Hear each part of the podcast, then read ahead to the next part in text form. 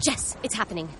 Whoa, Tina, what are you doing in my car? Space is here now. No closet will be left behind. Did you say closet? Yes, the container store custom closets are up to 25% off. It doesn't matter the size or shape, space is coming to them all. You're not serious. Space isn't a joke, Jess. How long do we have? Through October 13th. All right, buckle up. The Container Store custom closet sale is here with up to 25% off all systems, including Alpha. The Container Store, where space comes from. Personally how the Word of God can affect a change in your life through the ministry of Bishop Dag Heward-Mills. Dag Heward-Mills is the founder of the Lighthouse Chapel International, a denomination with over 2,000 branches worldwide. He is a healing evangelist and the author of several best selling books. He is also the pastor of the First Love Church, a campus ministry with over 200 branches. The First Love Church is a vibrant church with young, energetic people full of first love for the Lord. Now listen to Dag Heward-Mills. that draws us to Oh, put your hands together for Jesus. It's a celebration service. Why are you still sitting down like that? Give the Lord a shout of praise. Are you happy to be in the house? Wow, shout, yeah. We are so grateful to God for bringing Prophet back to the house. Put your hands together for Jesus. Hallelujah.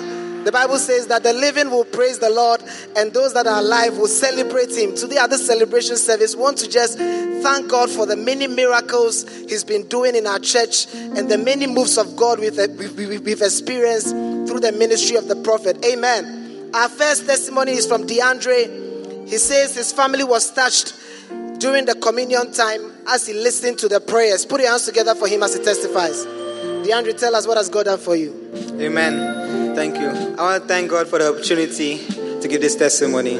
A few months ago, my cousin was admitted in the hospital. Aquila, she's just eight months old.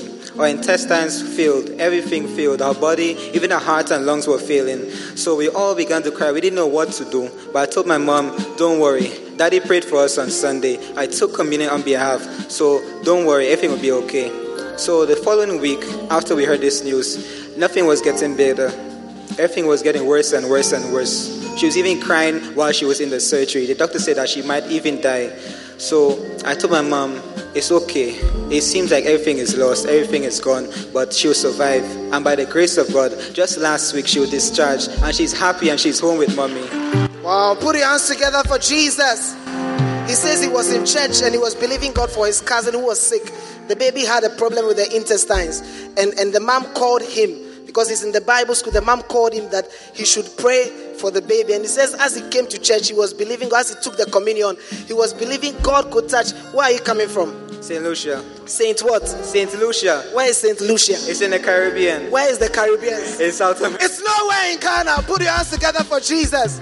If you are here at the prophetic encounter service, I want to tell you that the power of God is able to touch you also. Whatever situation you came with, God is going to heal you. Amen. So, do you believe in the healing? Yes, I believe it fully. So, do you believe in the communion time? Yes, I believe. Everybody should take it seriously, no matter how small or big the problem is. Take it seriously. Communion heals. Wow, put your hands together for that powerful testimony. And our second testimony is from Daniel Yeboah. He's a student in Anagkazo Bible and Ministries Training Center. Put your hands together for him as he comes. Daniel, tell us what has God done for you? I want to thank God Almighty first of all. And secondly, the thanks goes to our father, the Bishop Dag Heward-Mills, for obeying the call of God. And that someone like me can be saved. I'm here to give a testimony about a supernatural change in my life through the ministry of the bishop. Um, I used to I used to do very bad things uncontrollably, and some of them were I used to smoke very well. Is there a level of smoking that is not very He's saying that he used to smoke very well. Hey! I, And what else? What else did he use? I used to watch pornography. I was very addicted to pornography. I used to watch lesbian porn, and I knew that if I hadn't been saved by this ministry, I would have eventually turned a homosexual. And I also went into a covenant with a spirit. Yes, and I also immediate, uh, immediate, like almost joined a cult through a friend. And I, I went into also uh, a confusion with my dad. I had a, a confusion with him, and we, we- I struggled with him. Our relationship broke, and I also I also didn't really really The summary of what he's saying is that he was a very, how many of you can realize that he was very bad? But nobody is past the saving power of Jesus Christ. Today, God is going to save. You if you believe it, say amen. And so, how did you get saved? Okay, one day I was I was going to get a, a joint with my, my friend. What does joint mean? A smoke, a um, like smoke, um, um, marijuana. Yeah, we were going to buy some, but we passed by a church, and that friend said that that church is the church he used to attend. Your friend used to attend, attend the church. He used to. He used to attend that church, and we just passed on. But then a- a call came in, not long. My uncle said that he wanted to meet all of us, and the message was this: that he feels that things are not going on very well in the family, and we should all get a, a hiding place. And what he has tried that has helped him is God, and therefore he's encouraging all of us to go. But he felt a strong urge to tell us because if he felt, he felt that if he hadn't told us, it wouldn't be good for him. So from there, I, I then remembered that we passed by a church. My friend said it's a church, so that was the church I decided to go. When I entered the church, lo and behold, it was Lighthouse Chapel International, Kakraba, Yanyano. Now Bishop, then Reverend Bishop Kujo Bakwin was is, is the um, bishop there now. And I went through New Believer School. I gave my life to Christ, and I went. I joined the ministry in church, Ashes to be precise. And then now I find myself in the Bible school and a Council Bible Seminary. But but what I want to say is that I, I was living a life of, of meaning, a meaningless life. Um, there were times I, I felt like killing myself because I felt that there wasn't use. Even though I became born again, there was no use of me in this world. But through the teachings, the books of the Bishop Dag Heward-Mills, I found a meaning to life.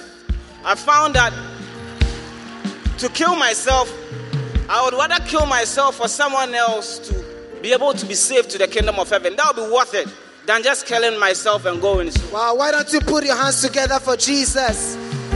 Hallelujah. Young people are characterized by visionless lives, unguided lives, lives that are meaningless. And this boy was going nowhere. And he's saying that when he came into contact with the ministry and he heard a pastor of Lighthouse Chapel International preaching, and since he's been in the Bible school, he's realized that his life has changed from better to better and better and better. That will be your testimony too in Jesus' name. Wow, put your hands together for that powerful testimony. And our final testimony is coming from Madiba from South Africa. Put your hands together for him. Wow, do it better for him as he comes. Madiba, tell us what has God done for you? Um, I want to thank God for how He transformed my life through a supernatural encounter with Bishop Heward Mills in 2014 at a camp called Can I Say Thanks? This was this was, this, this, this was in which country? This is Botswana. I'm from Botswana. Botswana. Yes, Botswana. please. Okay. So, I mean, before this camp and this encounter, I was a very bad boy. I mean, from the age of 15, I started smoking. I started, um, I started sleeping with girls. I mean, From the age of what? 15 years old. 15. I was in year one. That's One high five. school, yeah. Wow. So I remember in high school when I was being suspended for distributing pornography to even Muslim students. Um, You were a distributor of pornography. yes, please. I was distributing pornography. I've heard of distributors of Macarios. I've heard of distributors of, of, of Pampers. I've heard of distributors of Ideal Milk. But I didn't know that they were distributors of pornography. God is saving your life in Jesus' name. If you believe it, shout, yeah. Yeah. So I mean, I mean that day, my my deputy headmaster, where, during the counseling, the hearing, he told me that there's nothing good that can come out of me. That's what your deputy. my deputy headmaster of the whole school in, in Botswana, he said that there's nothing good that can come out of me and that I'm a crook. I mean, there's nothing that can, nothing positive that can come out of my life. And what happened? How did he get changed? Well, um, I moved to high, from high school, I moved to tertiary school. I mean, that's where I became to do, I mean, greater exploits in, in the world. Like now, it's Greater exploits. Yes, please. Like I was selling marijuana. I mean, I even started. I did dreadlocks. You had I- you had- dreadlocks. You had, dreadlocks. Yes, please. You were a Rasta man. I was a Rasta man. I was a drug lord in the university. You were a what? A drug lord. You were the drug lord. Yes, please. So, Hey! Do you believe that this guy? That's him on the screen. That's him on the screen. He was the drug lord of his university. He was the drug lord. Is that you? Yes, that's that's me in high school. Were you, I mean, were you wearing a wig or that was your hair? That was my hair, but like Say yeah. And what happened? So um, one day I was sitting in a place called Amsterdam. There's a place in, by- I mean, the, in tertiary. We call it Amsterdam because that's a smoking zone. It's a smoking zone. Yeah, And that was where you used to hang out. Yeah, only if you smoke, that's where you can sit. Wow. Yeah, so I was sitting there with five of my friends. We're smoke, we're sharing a cigarette. So when it was about my turn, my the one who was smoking said, "Oh, there's somebody who's calling me behind." So I was just, I, I looked. When I saw the person behind me was my shepherd. His name is Pastor Benedict. He had been inviting me to church. I had gone once, but I was, I wasn't really a serious Christian. I wasn't really going.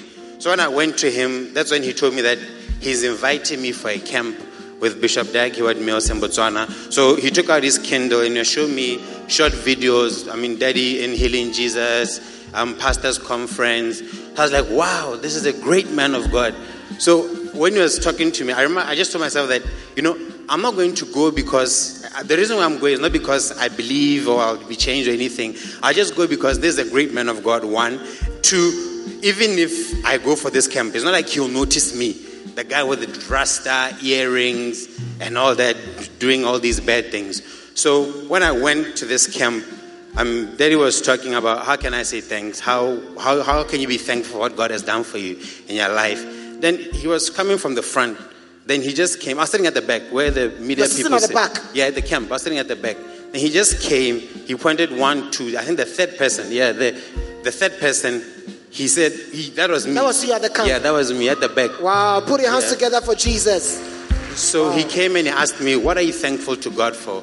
Then I told him, Oh, I'm thankful for my, the life of my father, school, and all that. But I want to testify today that ever since that camp, my whole life has been transformed. Wow. I mean, after that camp, I cut my dreadlocks, I stopped selling weed, I started becoming a serious Christian, I stopped sleeping with girls, and the following year, my pastor even, I mean, he told me that, Madiba, I want you to go and start a cell meeting. He, That- want, he wants you to go and start a cell meeting. Yes, please. That's 2015. Wow. Yeah, he told me I want to be. A, he wants me to be a cell leader in the same university that I was distributing all these things. In the My life- same university where you were known as a drug lord. yes, please. Now you became a cell leader. cell leader. That is him. That is him being appointed as a cell leader.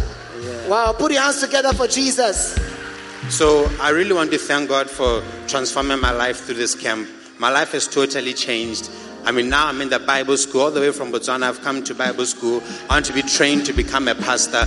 And this, I can only reference this to the encounter with Bishop Dag in the camp. How can I say thanks? Actually, when this brother told me, I know him personally, when he told me he had a great chain testimony he was going to share, I said, "Ah, this SU, SUistic brother, this Evanistic brother, I mean, which uh, maybe he used to used to not pray for an hour a day, now you started praying for an hour.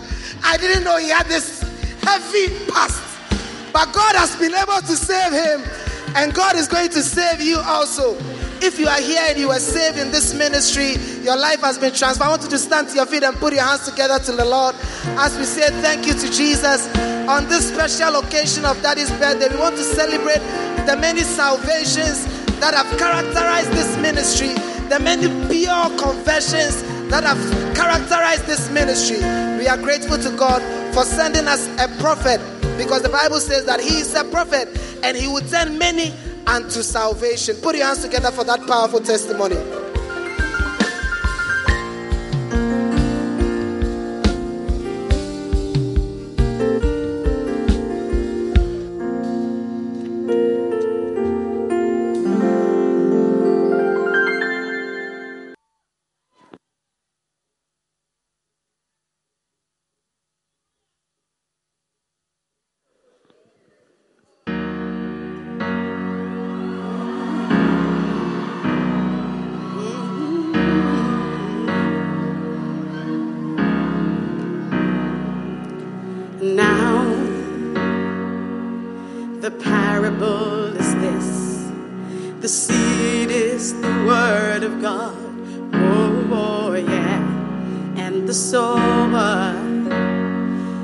The preacher and the teacher. He comes to sow the word in your life every day.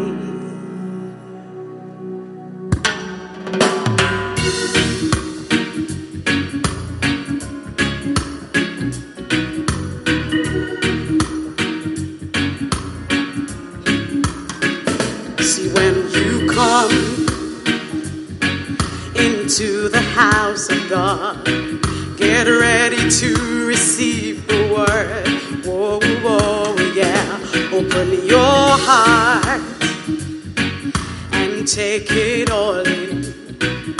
Decide to be a fertile ground, receiving the word. That's the only way you will be truly blessed. I don't wanna be a wayside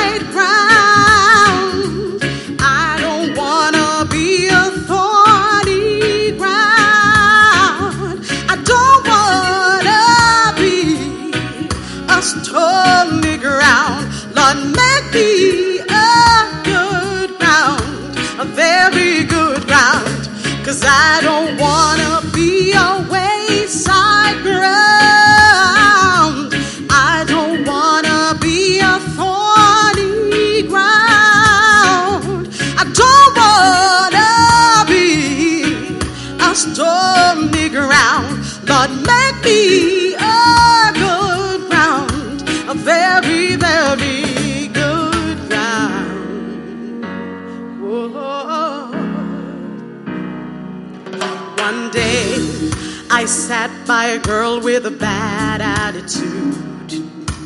Nothing that the preacher said touched her heart that day. She was on her phone throughout the preaching. She was chatting with her friends instead of listening to the word. She showed no sign of being moved by the word. That's when I had on the wayside. I don't wanna be a wayside ground, and I don't wanna be a thorny ground. I don't wanna be a stony ground.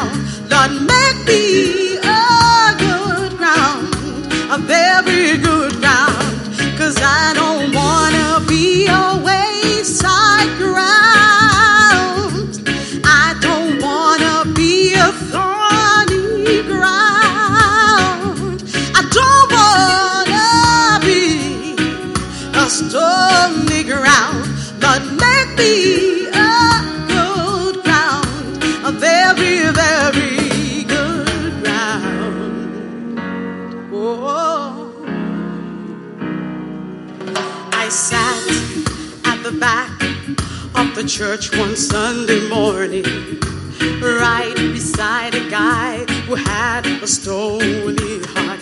He looked uninterested with the word of God. He would not smile, he would not laugh, he would not even say amen. He showed no sign of being moved by the word. That's when I knew I was sitting by a stony ground.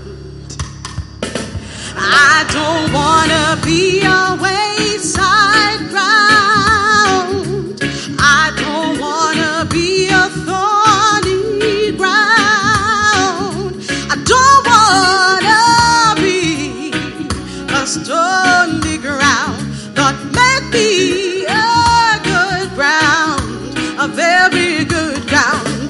ground.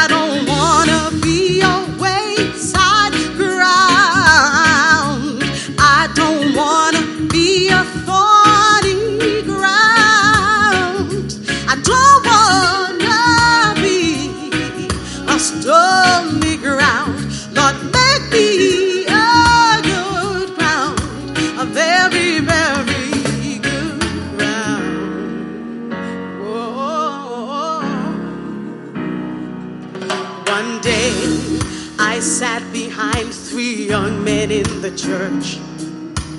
They had something to say about everything. They said the preacher was not anointed. They said he didn't know the word. His messages did not make sense. They criticized him throughout the preaching. That's when I knew seed had fallen among the thorns. I don't wanna be a wayside ground. I don't wanna be a thorny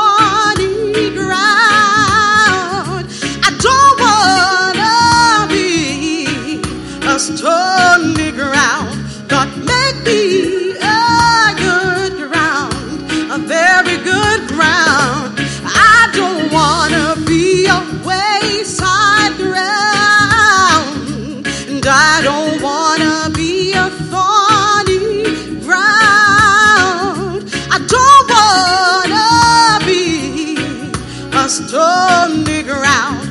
Lord, make me a good ground, a very, very good ground. Whoa. Jesus is the sower of the seed.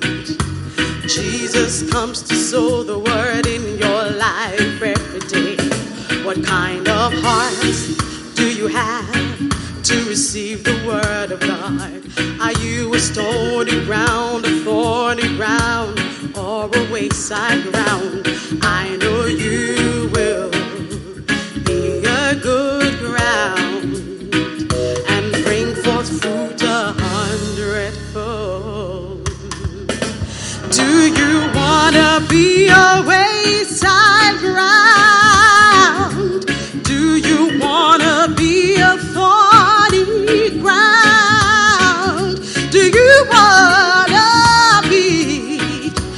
a stony ground?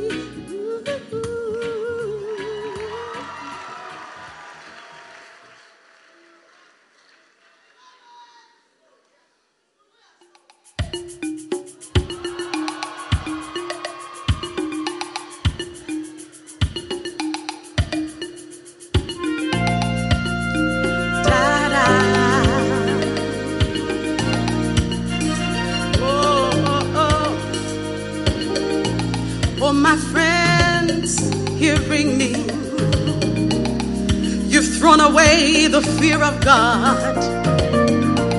All your life you live in sin. Let's eat and drink, for we shall die, die, die. Everybody sins, everybody lies. You fool yourself with wild romance. How can you explain it? Your lifestyle of parties forever. You're gonna go to hell. Lifestyle, nightclubs, boozing, fooling forever. All you do is to have fun. Give your life, give your life to Jesus Christ.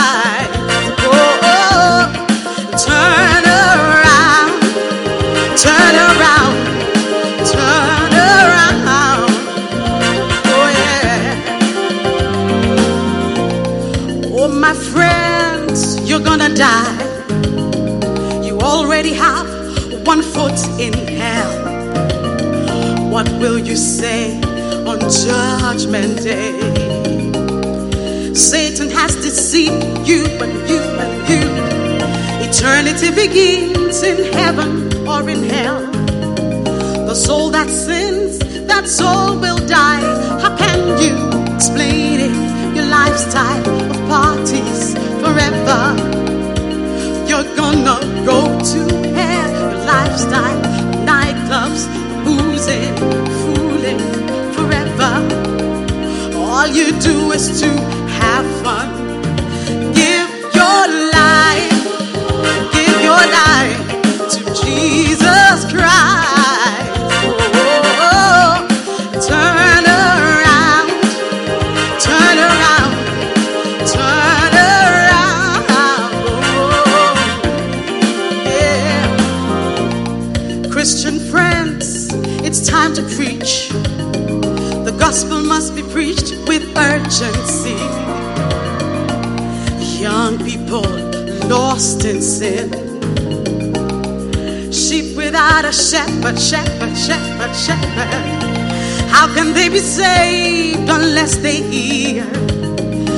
Jesus' gospel be declared. How can they explain it? Their lifestyle of parties forever.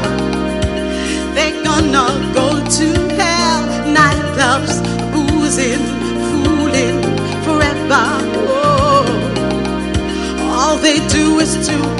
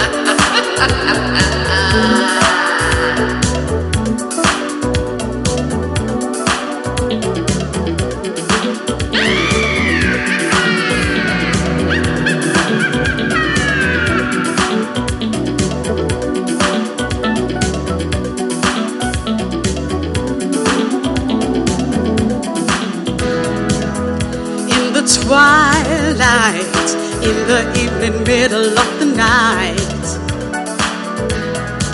Behold a woman dressed up like a harlot in the night, loud and stubborn. Her feet are biting knots in her house. Oh yeah, she's in the streets, waiting at the corner for you. She's hunting for you.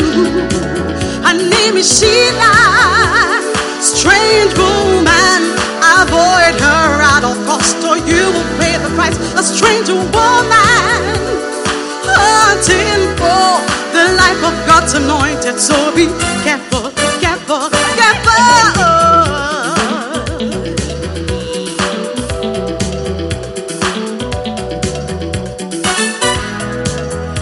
At the window, I beheld among the simple ones. Behold, a young man, void of understanding, passing by. He's on the street. He went down the way to her house. Oh, yeah. So she kissed him. Darling, let me take you to my room until the morning. Her name is Sheila. Strange woman, avoid her cost, or you will pay the price.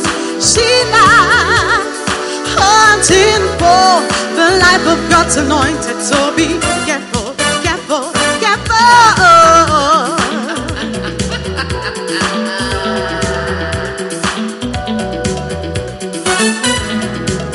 So she called him and he followed her to her house. She was sexy and delicious just to see. Like an ox, she led him to the slaughter of his life. Oh, yeah, and like a fool, he followed her to her death. He took a life. Her name is Sheila. Strange woman, I avoid her all cost, or you will pay the price. Name is Sheila. Hunting oh, for the life of God's anointed. So be careful, careful, careful. Do not desire her beauty. and do not be tempted by her beauty. She hunts for your precious life.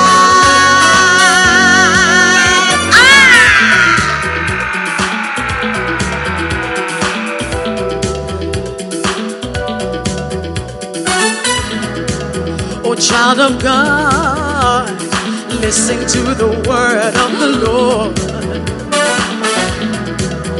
that will save you from a strange woman. Oh, yeah. One dead man, many mighty men has she slain. Oh, yeah. Her house the way, going all the way down to hell. God wants to save you. Her name is Sheila.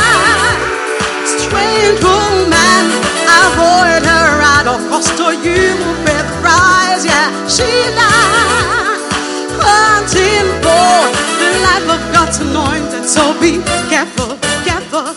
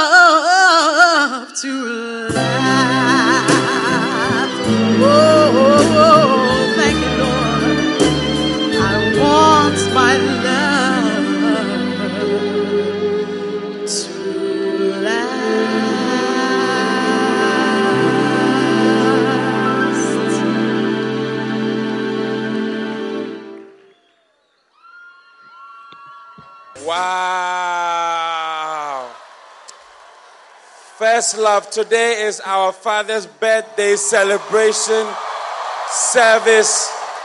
What a blessing it is to be here. Today is not a normal day, and um, we have every right and every excuse to be happy and to be excited and to jump and to shout.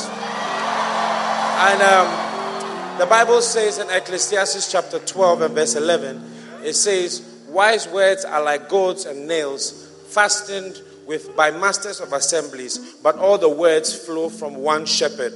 So we have different pastors in this church who are masters of different assemblies all over the city, but we only have one shepherd and we have one pastor that God has given us. And all the words we preach, all the books we read, and all the messages which have transformed and changed our lives come from that shepherd that the Lord has given us Himself. And today I feel blessed and privileged to bring to you our pastor and our shepherd to bring the word of God on this special day. And I tell you, there's a special birthday anointing on him.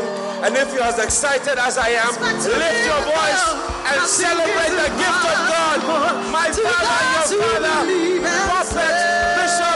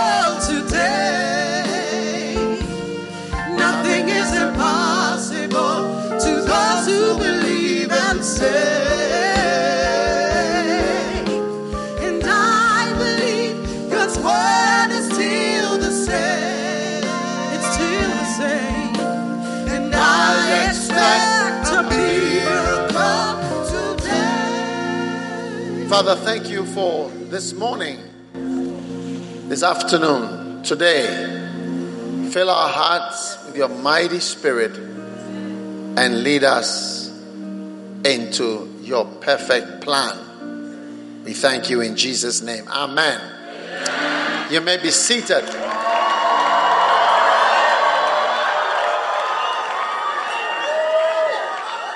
Wonderful. What a blessing. And um,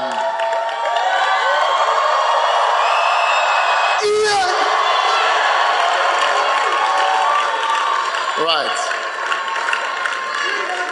I was just checking the date. I realized my birthday was two weeks ago. What a blessing. Thank you. Thank you. Beautiful. I want to bring you greetings from Korea, Seoul, Korea.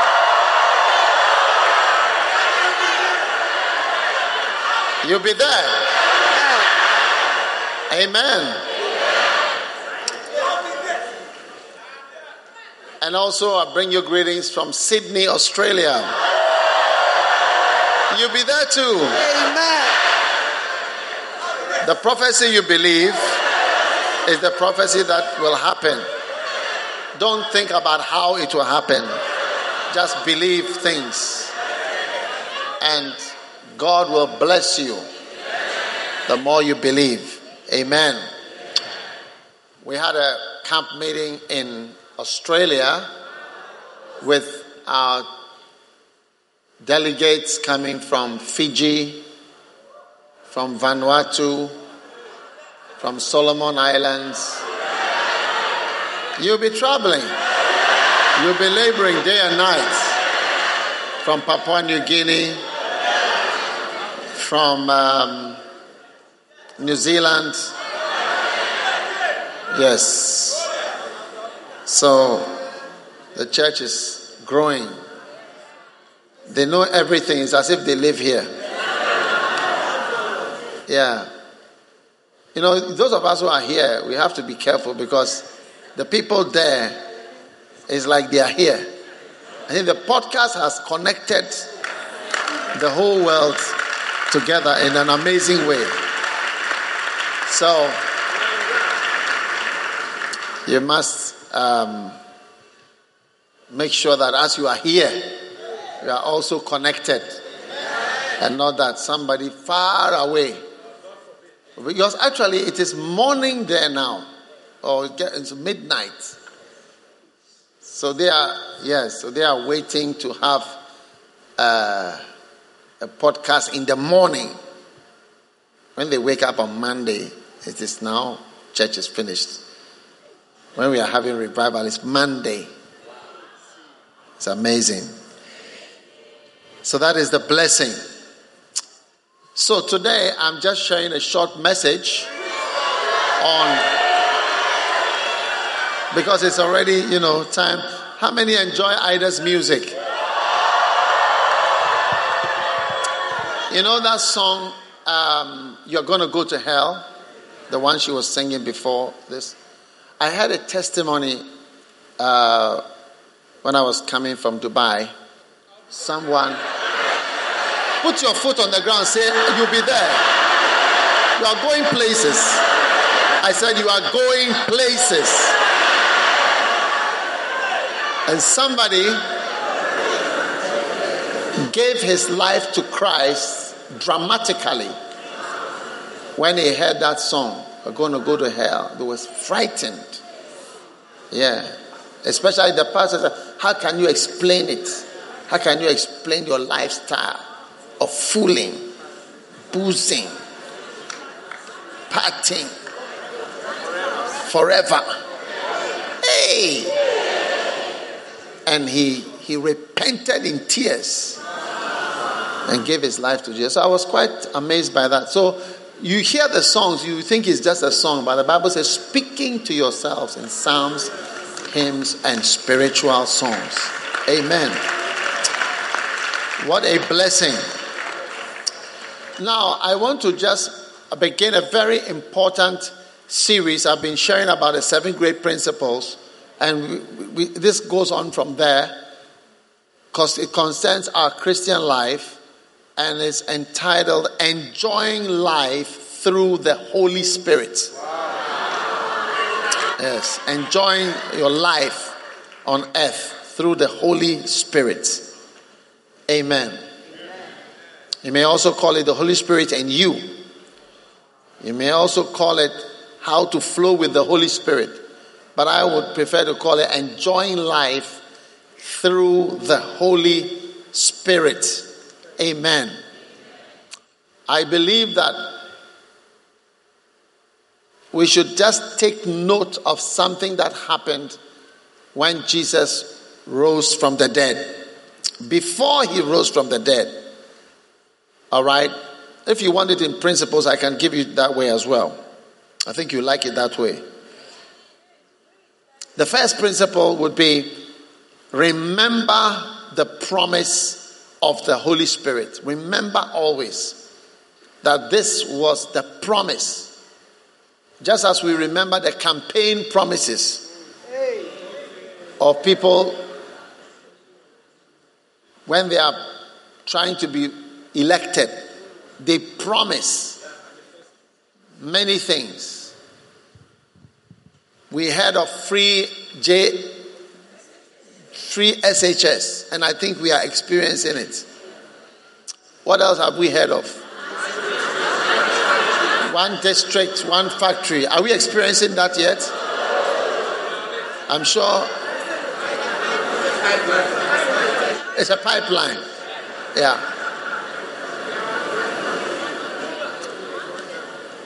One village, one dam. These are the promises. All right? Now, Jesus' campaign promise was found in John 14, verse 16. Eh, when, when I he said, when I get to the Father, I will pray the Father, and he shall give you another comforter. I'm talking about your life on this earth. How to enjoy your life on earth and how to have a, a higher kind of life through the Holy Spirit. And he promised when I get to the Father, I will ask him to give you another comforter that he may abide with you forever. Amen. Even the Spirit of truth, whom the world cannot receive, because it seeth him not, neither knoweth him, but you know him, for he dwelleth with you and shall be in you. So, principle number one is remember, okay, the promise of the Holy Spirit is the campaign promise of our Lord. Now, can you please put verse 16 up on the screen in the amplified version? Amplified. It says, I will ask the Father and he will give you another comforter. And I, you know, the word comforter for somebody like me didn't really work well because I just imagined somebody who is going to stop your tears when you are crying. Every time you cry, oh, sorry. Oh, oh no. You understand? You know, sorry. Don't cry. So I thought to myself what is the use of the Holy Spirit who's just coming to sorry, sorry, sorry, sorry. I mean, and it is because of the translation of the word, you get a kind of a slightly different meaning. Because comforter is not really what it is. The word is paraclete, which is, and you can see the Amplified Bible has broken it up into what it is, which is on the screen. It says counselor. Okay? So, counsel in this life, then helper, somebody who's going to really help us. How many need help? How many need help? Hmm, say it well, oh, so that if you say you don't need help, you say, Oh, I see. Let me go to somebody who needs the help.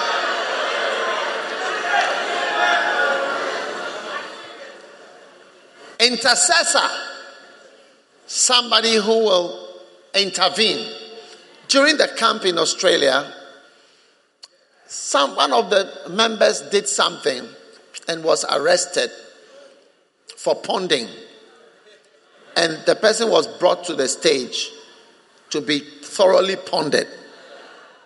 But then suddenly, a lady ran out of the congregation to intercede. She said, This is my sheep.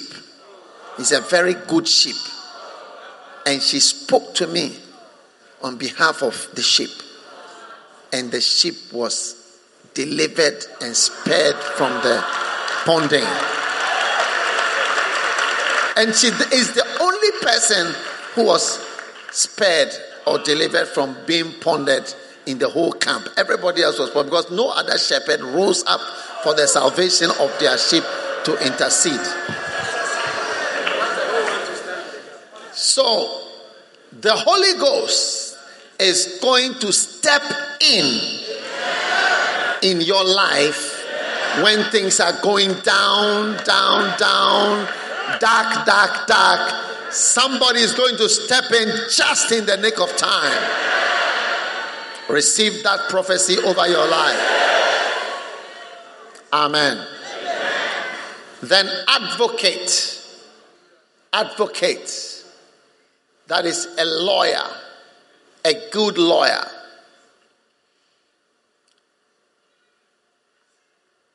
When I was in Korea, you'll be there practically. Don't say it as a joke, you know. The other day, somebody was coming to me praying. Then the person was kneeling. I said, "Don't, don't play games with spiritual things. When I say something, you you'll be there. Say, don't So I'll be there. Or you'll be there. Say it well. You'll be there. You'll be practically there. Yes. Don't joke with these things. I've seen too many jokes come to pass, so don't joke. All right? Be serious. Yeah. I said you'll be there. Amen. Then, advocate. I was in Korea and a pastor was telling me, was telling a story. He was, he said somebody was fighting them in a court or in whatever situation. And the Holy Spirit gave him a dream. And gave him a name. Either a name or a dream. There was a dream and there was a name. And then he looked in the telephone directory for the person, for a lawyer. And he saw the person's name. So he called the person. And the person said, No, no, no, no, no. Usually, when there is a case like this, I am on the other side. I will be fight, I will fight you. So he said, I cannot do it. But something that has been going on for a long time. And then he, the man called back. He said, I don't know why, but I, I want to do it. When the man entered the court, 30 minutes, something that has been going on for years, 30 minutes, was the end of the case. He just ended the case. May you have an advocate, this is a lawyer, to end all cases against you in the name of Jesus. Amen. And then strengthener. Strengthener. How many don't feel strong sometimes? How many feel weak sometimes? The Holy Spirit is your strengthener. And then your standby, standby generator. When everything is off and nothing is working, that's when the Holy Ghost comes in. Now you can ask pastors, preachers. There are a lot of preachers who will tell you that they have been apparently most anointed when they are off and not um, in the mood of preaching or something is wrong. Most pastors can tell you, give you that testimony. Why? Because we will not put on the standby generator until everything is off. So when everything is off in your life, then the Holy Ghost is the one who is flowing totally. So that's that's why it happens that way. So remember the promise. This is a very great promise. This is a campaign promise of Jesus. Okay? Now, number yes. Now let's let's go on. Number two. I, I just giving you a couple of points and then we we are done for the day. Acts chapter 1. Now remember, Jesus gave this campaign promise in John chapter 14. When did he die? Which chapter did he die in? You don't know which chapter of John. Check which chapter he, Jesus died in. This was the campaign promise Jesus made in chapter 14. All right? He died in chapter 19. All right? Now, after Jesus died and rose from the dead, right, we have Acts chapter 1. So, the second point is focus on the Holy Spirit. Focus on the Holy Spirit. Amen. Acts chapter 1 and verse 1.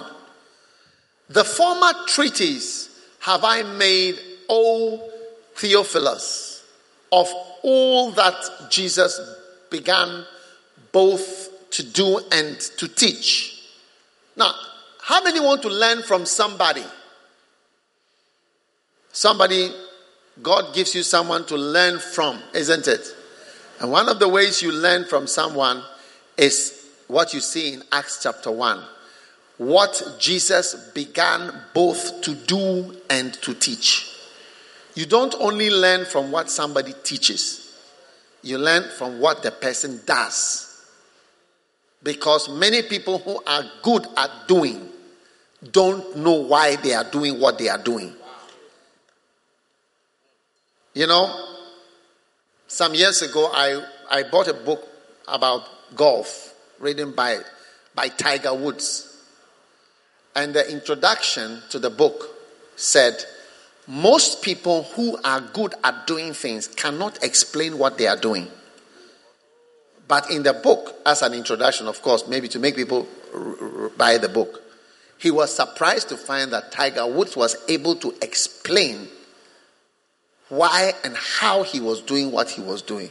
Because most people who are good at something, doing something, right, don't really know what it is they do that is good and that works. So many people like that cannot teach it. So that is why you can have somebody who cannot do but can teach it, like some of the football coaches. You see? like they, they, they cannot really play well, but they understand. I don't know whether Mourinho has ever been a player. He was a what? Interpreter of what? He was an interpreter for the Barcelona manager. Yeah. So he may not know. And then you have good players who have tried to be coaches, but I don't know if you know any examples. Maradona. All right? So, hello, are you there? This is a great wisdom key. I've always benefited from this key. and that is you learn from what Jesus did as well as what he taught.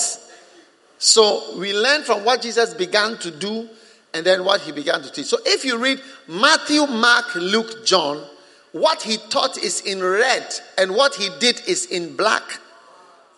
Okay? The book is divided into two parts. Red, red letter is what Jesus said, his words. But doing what he did is in black. And black is more than the red. So you can learn a lot more from what somebody does. I just came from Korea. I learned a lot from Yonggi Cho. Mostly what he did, not what he taught. Yes. So always do that. Anyway, this is just by the way. Verse 2. Until the day he was taken up, after that, he, through the Holy Ghost, had given commandments to the apostles whom he had chosen. Verse 3 To whom also he showed himself alive after his passion. Do you know what the passion is? The dying of Christ is called the passion. That's why that film is called the, pa- the passion. Is it called the passion of Christ? Yes. So after his passion, you see that word in the Bible.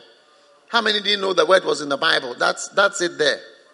After his passion.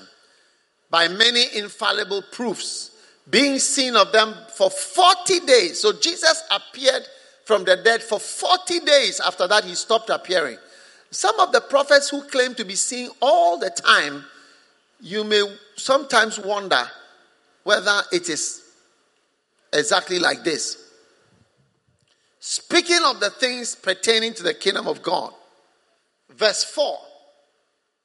Now, being assembled together with them, he commanded, you see, now this is after you are born again. Okay, after you are born again. He commanded that they should not depart from Jerusalem. Now, your success depends on not departing from places God has told you to be at. Your success depends on being at places God has commanded you to be at. I remember, and I don't want to mention names because now I think a lot more people are listening. So I don't want to mention it, but everybody knows, you know, you know the person I'm, I'm, I'm talking about. But I met his pastor, he's a worship leader. And his pastor told me, he said, My worship leader became a multi millionaire. A multi millionaire. He said he had, he, he, described the things that he came into. He said he was my worship. And then when he was very, very, very popular, we all sing his songs and have sung his songs over the years. He left the church and moved to another part of America to be there, I don't know, to do whatever. And he, he told me he lost everything. He said he lost everything, including his family. And, and recently he came back to his home church and told his pastor, he was sitting with him, he, was, he said, tears were in her eyes. He said, I should never have left this place. I've lost everything by moving away. So when Jesus says, Do not depart from Jerusalem, you must know where God has placed you. And, and not everywhere is the same. You know, when you go to when we go to Israel, and I and I want I want the Bacenta leaders to start preparing to go to Israel very soon. Yes. Now, when you go to Israel, you see there's a difference between the word Jerusalem and Galilee and Nazareth and Bethlehem and Judea and Samaria. They are all different places. It's like saying Lagos. And you know, it's like, you know, when sometimes you meet some Americans and they say, Oh, you're from Africa. Then they ask, I know, do you know this man? He lives in uh, Kenya. I said, No, I said, Kenya is very far from where I am. Can you drive to Zimbabwe? I, I, know somebody in Zimbabwe. If I come to Ghana, can we drive to Zimbabwe? Zimbabwe is very far. But what it is is that they think Africa is just one big place. Are you with me? That's how we all think of the Holy Land. But it is not so. So he said, Don't go out of Jerusalem. Meanwhile, meanwhile, they were Galileans. They would have been more comfortable after this whole experience to go back home. But Jesus said, Stay in Jerusalem. I have an appointment with you in Jerusalem. When I appear, you better be in Jerusalem, not in Galilee. Not everywhere is the same. So, oh, I'm just going to church in my neighborhood. That church is near me. Not every church is the same. Not every location is the same. You may backslide in one church and another church you may not backslide. You may become a pastor when you join a church in church, and another church you may fall away completely from Christ. Every church is different, a little different. Jesus said, Don't depart from Jerusalem. Come on. Are you here? But wait. Wait for money. Wait for business. Wait for what? Wait. So, principle number two is focus on the Holy Spirit. Remember the promise, the campaign promise, and focus on the Holy Spirit. Go back to my verse, please. Acts 1. Now look at what the disciples came up with immediately. Verse 5. Notice, everybody. For John truly baptized with water, but you, you, Holy Ghost, Holy Spirit, this is what you need to focus on. Holy Spirit. Verse 6. When they were come together, they asked him, saying, Lord, will you restore the kingdom to Israel? Why, why would you be asking this? Verse 7. Now, and Jesus said, It is not for you to know the times and the seasons which the Father has put in his own power. Okay? Verse 8. Again, focus on the Holy Spirit, not on politics. You shall receive power after the Holy Spirit comes on you, and you shall be witnesses unto me both in Jerusalem, Judea, Samaria, and to the uttermost parts of the earth. Focus on the Holy Spirit. Focus on the Spirit. Listen, you know, there are many good things, but we must remember to focus on what Jesus tells us to focus on. They wanted to do politics. Why? Because Israel was, was under the captivity of the Romans. Romans had colonized them, just like how Britain colonized Ghana. Israel had been colonized by Rome. So Israel was a small but troublesome spot. And they always had to send hard heads, hard Roman commanders to control Israel because Israel was a little uncontrollable. So Israel had had, if you remember, Pontius Pilate. Remember Pontius Pilate? Pontius Pilate was the governor. So that's why when we say the Apostles' Creed, we say crucified under Pontius Pilate. Remember, he tried to wash his hands. Are you listening to me? And those of you at the back, I hope you are not on your phones texting anybody. Check your neighbor if he's texting a phone. You can't sit by me. You have to go out. Ha! Kayo Maloba, Sebalaba. Angel, catch them.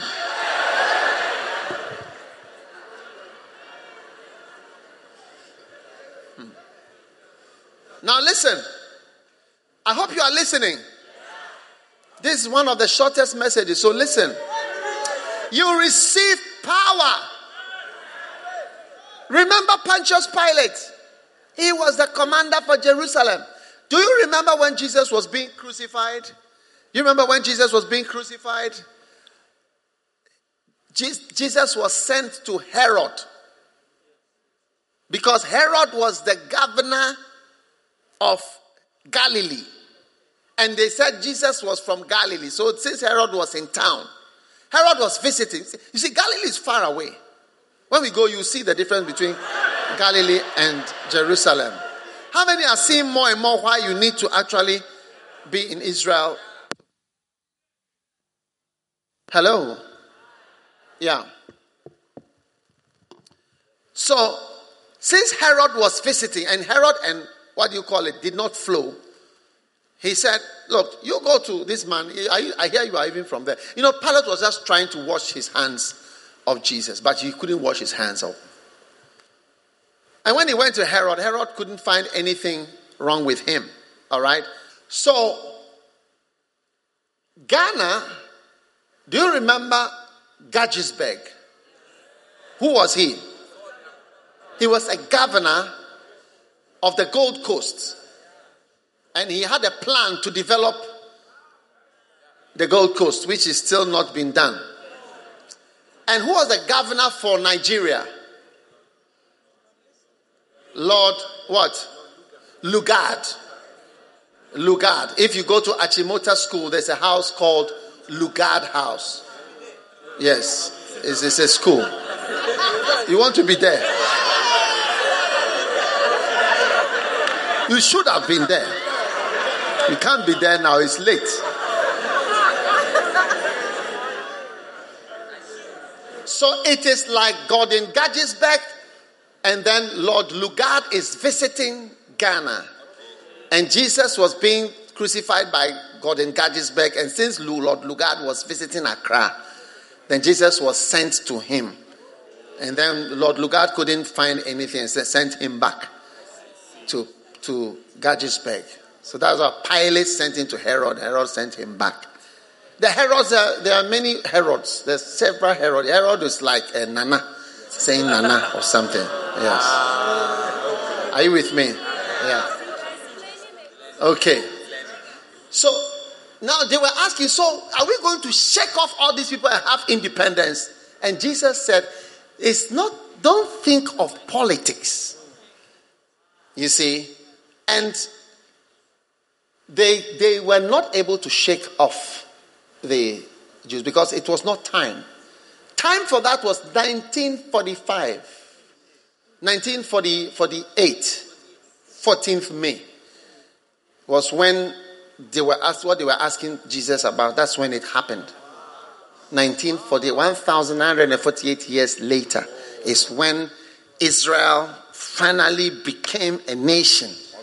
And that's what we are celebrating this year, 70 years since this thing they were asking in Acts what will it happen now? Jesus said, Don't think of something that God has put in his time and his own season. Are you with me? But rather focus on the Holy Spirit. So focus on the Holy Spirit, which means don't focus on everything else. Today, a lot of pastors do business great men of God are doing business and they are very confidently talking about it.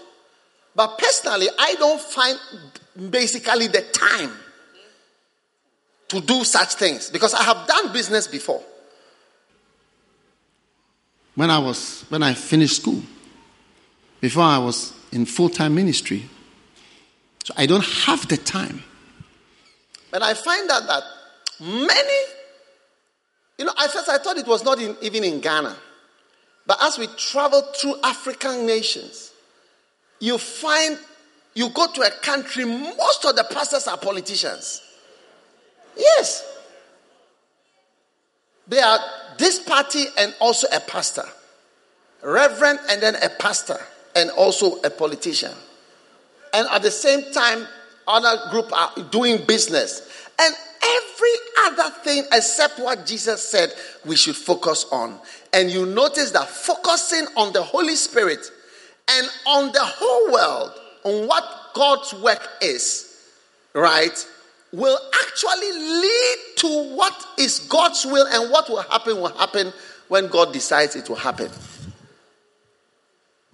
So today, God is telling you focus on the Holy Spirit now that you are saved, and you are going to have a higher kind of life. Now, I'll tell you, I have noticed people who focus on the Holy Spirit become very great. Why? Because the Holy Spirit is God.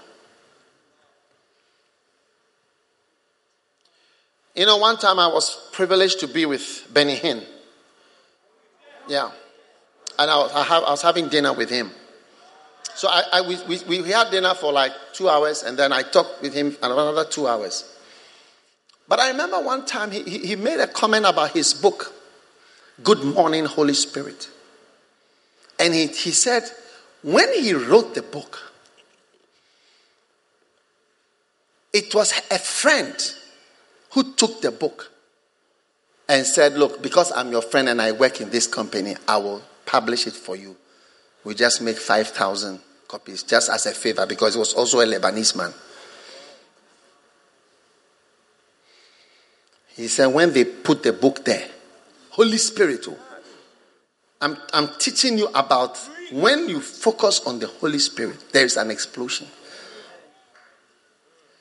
When he put the book there, eh, immediately the book got finished. And then they want another one. And then they wanted more. Then suddenly the people who were something that they were just doing as a favor for an unknown pastor suddenly became like a wildfire. So he said he said they had to actually take the book back and then look at what he had written in it to see whether he had written the right, the right things and correct it and then put it out. Holy Spirit. And millions of the book. He said, up till that time, I was talking with him, maybe 20, 20 to 30 years later, he was still receiving, I mean, what do you call it, from the book. Just on the whole, not any special doctrine, just the Holy Spirit. I've come to see that people who focus on the Holy Spirit, not focus on money, not focus on anything, politics, whatever, focus on the Holy Spirit and find what is the Holy Spirit, you will have a different life. Because the Holy Spirit is not just what you may think. People think the Holy Spirit is fall down, fall down, fall down. There's more to the Holy Spirit than falling down. Are you listening to me? So focus on the Spirit and let us enjoy life. So Jesus was really strong because the disciples they were they were just ordinary people like we are. And it's easy, you know, when you even want to work for God, you, you feel the need for money. You may need, feel the need for politics, all these things. Sometimes you can see the problems in the country. You know, some of the problems in the country, you can see that even a church can do solve it if they were empowered to do so.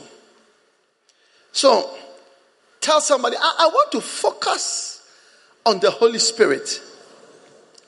Now, John chapter 14, verse 17. Please look at this one.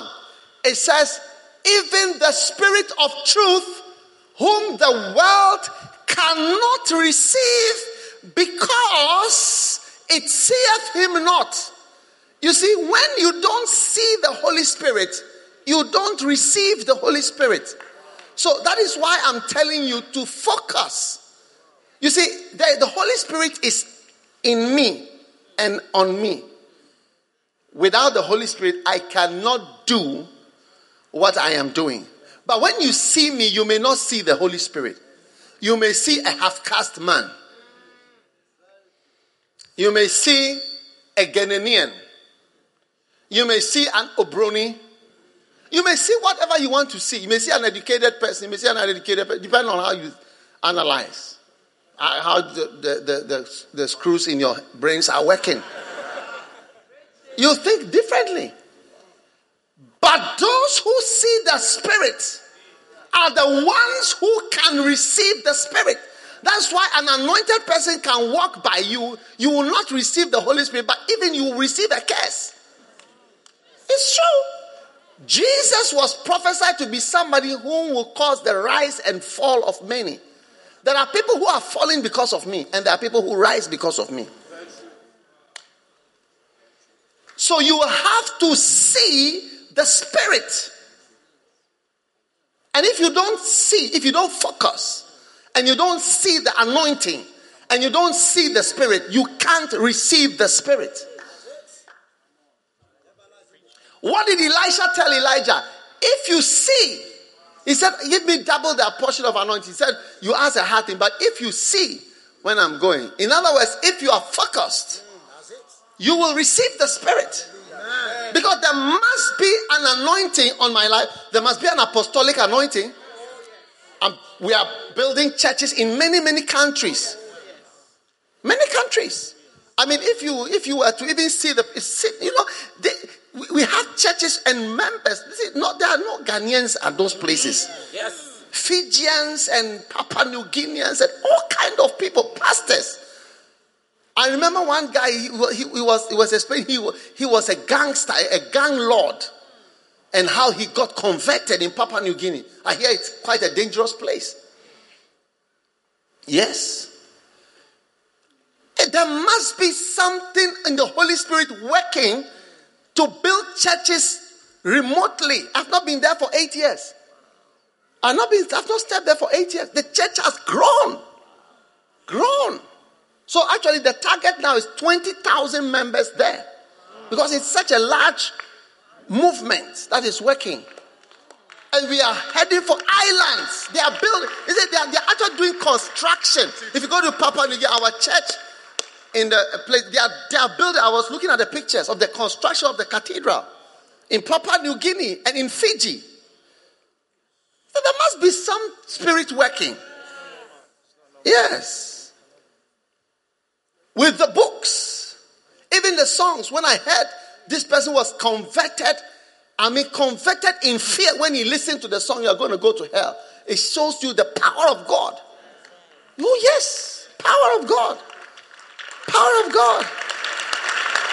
Power of God. It's working. But you see, you may not see.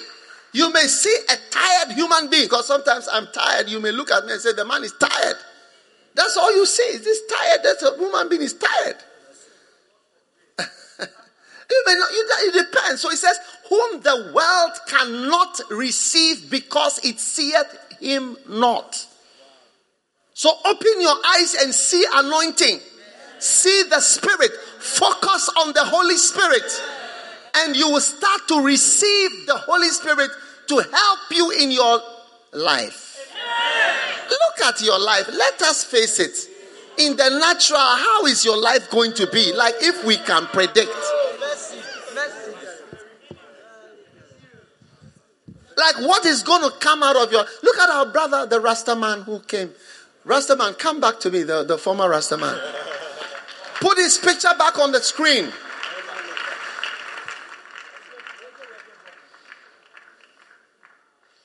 Put his picture back. What's your name again? Madiba. Madiba. I have never seen or heard of him till today. Yes. I didn't convert him. That's his picture. Give us the other one.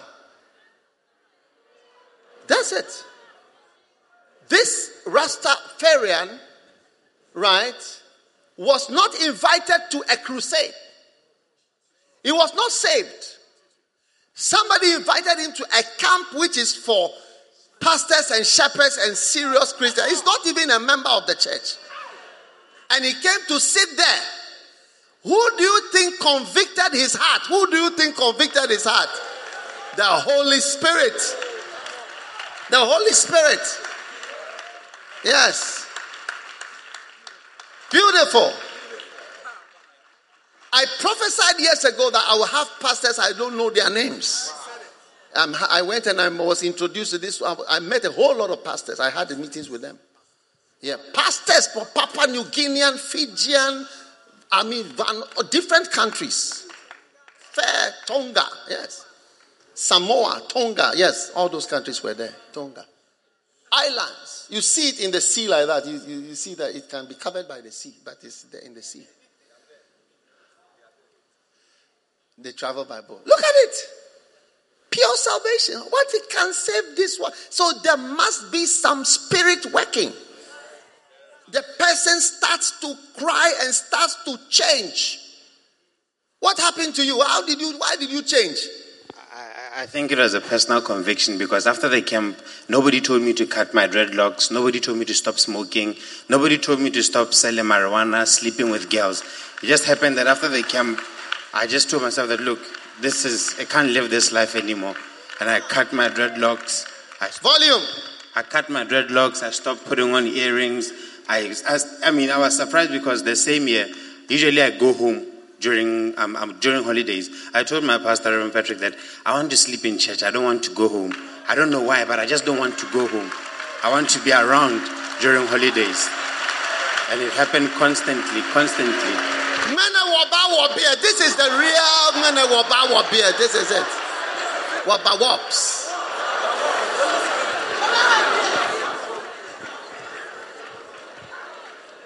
Hallelujah. Those of you outside, far away, try to see the dreadlocks. Look at it. You would think that it is uh, something Malay that is uh, on the screen. Thank you, my, my friend. See the Spirit. Put my scripture back on, John 14. See the Spirit. And the world, you don't receive no needle until you start to see. And you don't know the Spirit. You don't know the Spirit. You don't see the Spirit. So you don't receive the Spirit. So it's very important that you focus on the Spirit. Are you listening? Beautiful. So, principle number one is what?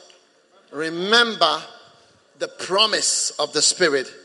Principle number two is focus on the Spirit. And principle number three, the last principle for today, is receive the Holy Spirit. I said, receive the Holy Spirit. Receive the Holy Spirit. First Corinthians chapter number 2.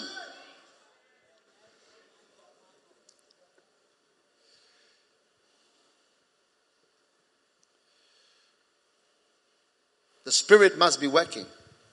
You know? First Corinthians chapter 2. Listen, you see my books, the books that I wrote by God's grace, or I should say our books because a team of us writing. You know, if the Holy Spirit was not, nobody would buy this book. I have so many people that all their work is selling these books. Recently, one of our pastors went to the northern part of Cote d'Ivoire and he met a father of the largest church and movement over there. They showed me the pictures. He has thousands during their crusade and Easter, whatever program, you see thousands and thousands and thousands of people. When he approached the man and went to the man, he was he was introducing my books. The man took him to his office and said, Wait here. And went into a room and came out with a Macarius. And the man told him, These are the only books in my study. These are the only books I have in my study. These are the only books that I read. It's the Holy Spirit. I've, I do not know the person in the north. Yeah, it's the Holy Spirit working. I've not been there before. I've not had a crusade there before. And the man said, Now there's 60, I, I need it. Listen, see the Spirit, and He will start to work in your life, and you start to receive. Now, First Corinthians, I told you to turn to First Corinthians chapter 2. Go to verse 12. Let's see what is there. Verse 12. I'm talking about receiving. First, I said, remember the promise. Then I said, focus Be focused on spiritual and the spirit. You see, when you are relating with me, don't, don't try not to relate in the natural. You relate in the natural. You see, a, lot of people relate with me in the natural. You see, in Ghana, a half caste is like, oh, go away. That's how people treat half caste. You may not know. Yes. Hey, Obroni, hi, what are you doing here? Go, go to your country. Hey, Lebanese man. That's how. But when they started to listen on the radio, more people listening without seeing me, they started to hear the spirit. So many more people here now without even the, the, that part is not worrying them again.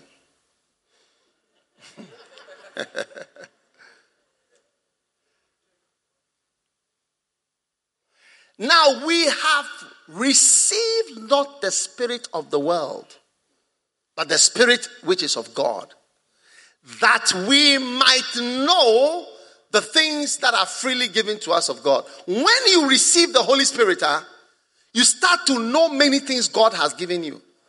You see, God has given me many things. Take the beautiful songs that we've been singing in church. They are, they are, when we went to Australia, I mean, these have not been there for, a, they know all the songs. They sing the song. They have fans.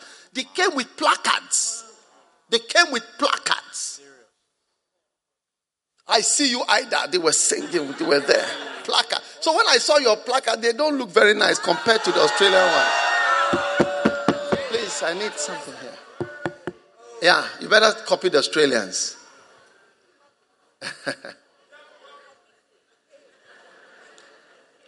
I, I, I never knew that such beautiful songs were going to come. But when you follow the Spirit, more of the things that are for you will come into this world. Verse 13. With things also we speak, not in the words which man's wisdom teaches, but which the Holy Ghost teacheth. You see, like our brother who used to be a Rasta man, he said, the Holy Ghost must have convicted because he just felt the need. Nobody told him, cut your hair. Nobody told him. But when the Holy Spirit is on you, he himself will teach you. Yeah.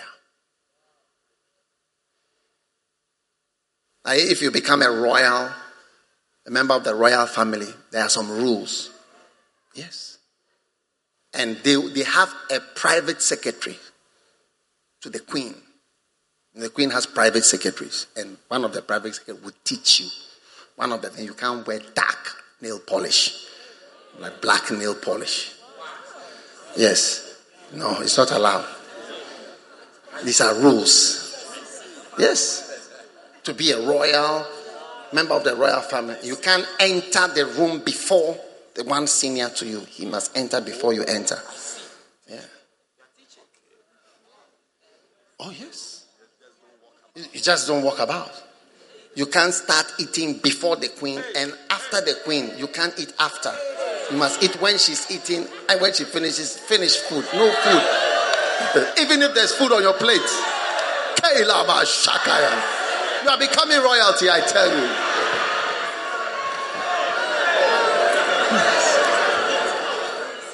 And there are many rules. I, I don't want to waste your, your time. You want to know more how to be a. You like to lead too much. Hmm. Oh, yes, rules, a whole lot of rules. So when you become a Christian, the Holy Ghost is the private secretary of the Father which is in heaven. And he will sit you down and take you through your lessons. Things that are belonging to you and what you are supposed to do and how to behave. He teach you slowly. Verse 14. But the natural man, not the evil man, the natural man, like when you are too natural, too logical, too human. Oh, but you, I know you. Oh, but you, I'm older than you. Oh, all that's natural.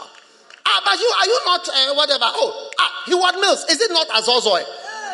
Ah, is it not uh, what you call? Oh, ah, but you. You, uh, but this man is a choleric. That's you see, those are natural things. The natural man receiveth not the things of the spirit. Once you are natural, you will never receive spiritual things, and you will not receive the spirit. As soon as you become natural, that's why sometimes a, a wife may not receive from her the husband, even though he's very anointed, or sometimes the family members. Because in the natural, they know, but you are a small boy. But I know you, I carried you when you were a baby. The natural man receives not. Don't see the natural part. When they saw Jesus with the natural, but are you not Joseph's son? Ah, but I know your sister was in school with her. But the carpentry school, we went together. But last time I was, I knew nailed a, a, a wardrobe, it wasn't good. I came to repair it. Are you not Jesus? The natural man receiveth not.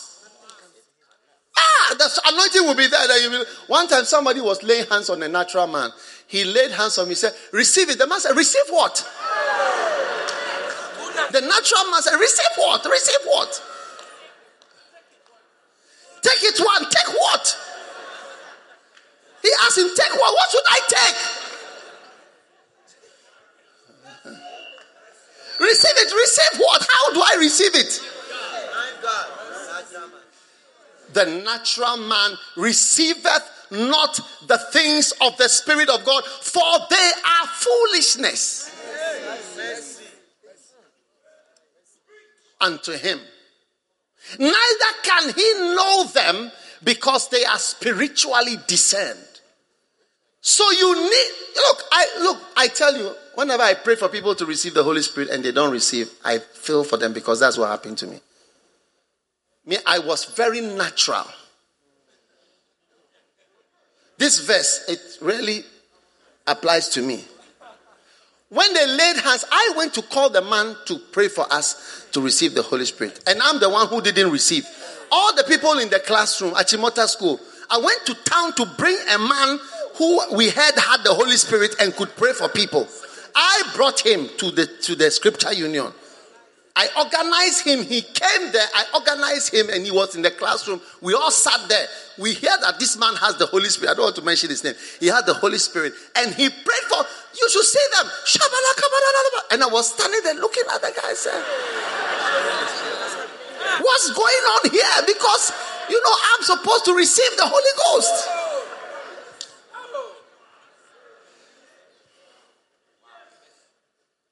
Most of the people received. I took consolation that there were about two or three other people who also did not receive, including me. The leader, the leader, the organizer. I didn't mind anybody, I was just looking. About six weeks later, I mean, I was pray every day I pray for the Holy Spirit. No Holy Spirit. Because I was waiting for a radio to come on in my stomach and I would hear the words coming out of my mouth. But no radio was coming on. So one day I was praying. I was lying down, having finished having my quiet time. I was praying. Those days I could only pray in English. Oh God, thank you for today. And I wonder, and I was I was not thinking about before I realized I was speaking in tongues. Wow! And I, and I heard myself speaking in tongues. And I said, No, I can't stop. If I stop, it will, it will never come back again. So I continued. I prayed and prayed and prayed and prayed in tongues. On lying on my bed at Achimota School in the dormitory, I, I put a pillow on my face. Yeah, so that people think I'm just sleeping. Like I like sleeping. I don't care what you think about me. I was speaking into the pillow with tongues. Hey, the natural man he finds it very difficult. Yes, but when you are spiritual, you receive the spirit. And I want everybody here, I tell you, you cannot make it in this world without the spirit. Your life has not started. Turn to James chapter 2. Hey. Amazing.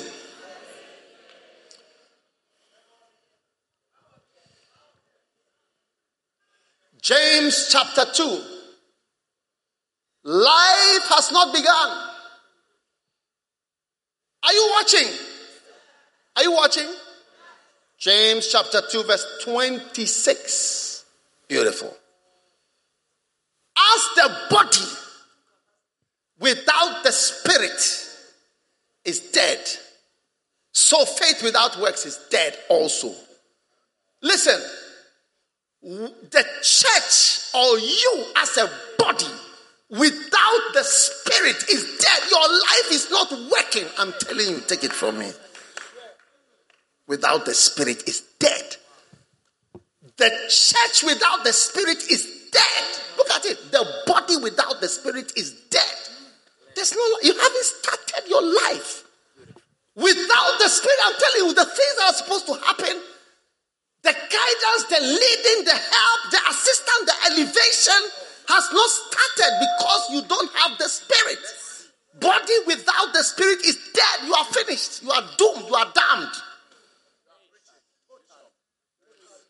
What you need is the Holy Spirit.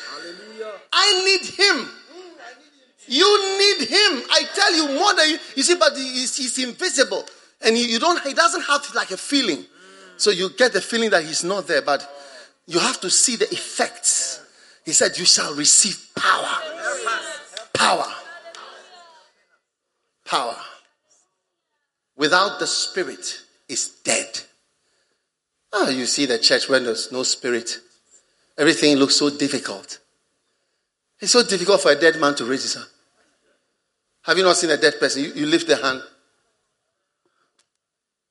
you lift the leg, you prick. No movement, no feeling. It's one of the difficult things to see a dead person you, you know doesn't respond to anything in some way. In some way. So difficult to be a Christian without the Holy Spirit. How difficult for a dead man to walk.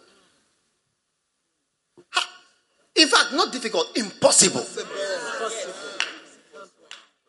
Impossible to tell the truth. Impossible to be holy. Impossible to work for God. Impossible to leave that boy. Impossible to leave that girl. Impossible to serve God. Everything is difficult when there's no spirit. You see churches where there's no Holy Spirit, no God, there's no power. It's difficult. I'm telling you, I've been longer than you as a Christian. I've been doing it longer. It's not easy. You need the Holy Spirit. He is the master. He came to stand by my side the day that I received him and has been working with me. And he will keep coming. If you can see him, you will receive him. If you can put your eyes out and see through. When you see people, see the Spirit. When you see the church, see the Spirit. Try to let your eyes focus and see the Spirit. Then you will receive Him. When you can't see the Spirit, you don't get no nothing.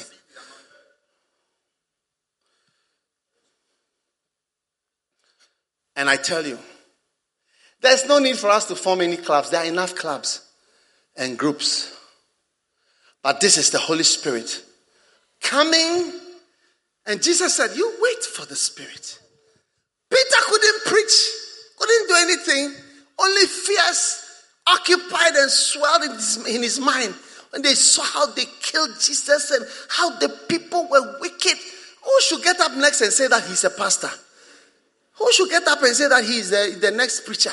He's like Jesus and a follower of Jesus, somebody whom the whole town has crucified. But when the power came on him, it was easy for him. He stood up and point, he pointed to the people. He said, You wicked people, you crucified the Son of God. It was easy. I prophesy it's going to be easy for you to serve God. It's going to be easy for you to follow Jesus. When you start to see the Holy Spirit in your life, you see that the Holy Spirit will be working, be working You'll be working. Yeah, me, I know the Holy Spirit by salvations. You know what, what somebody said to me once? You know, I was listening to him. He said that when the Spirit is in the church, when the Holy Spirit is there, there is salvation. You see, like when you breathe, the heart pumps the blood So the blood of Jesus is flowing. So when the Holy Spirit and the blood of Jesus is flowing, then there are salvations. Salvations. People are saved. So you see, like this boy who is saved is the presence of the Holy Spirit moving, and there are salvations, pure salvations all over the place. So, dear friend, on this wonderful day after your salvation, look at Jesus. So Acts chapter 1 from verse 1, he started to tell the people, Charlie, it's Holy Ghost throughout. It's Holy Ghost. Because the body without the spirit is dead. From today, a new life is coming into your life. Stand up on your feet, everybody. Lift your hands and pray for the Holy Spirit. Ask for the Holy Spirit. Pray for the Holy Spirit. In your life, everybody, no matter who you are, how long you've been a Christian, pray for the Holy Spirit. Ask for the Holy Spirit. Desire the Holy Spirit. Seek the Holy Spirit. Kayamando Shantala Mamandala Baba. Mondara Mombara Mendere.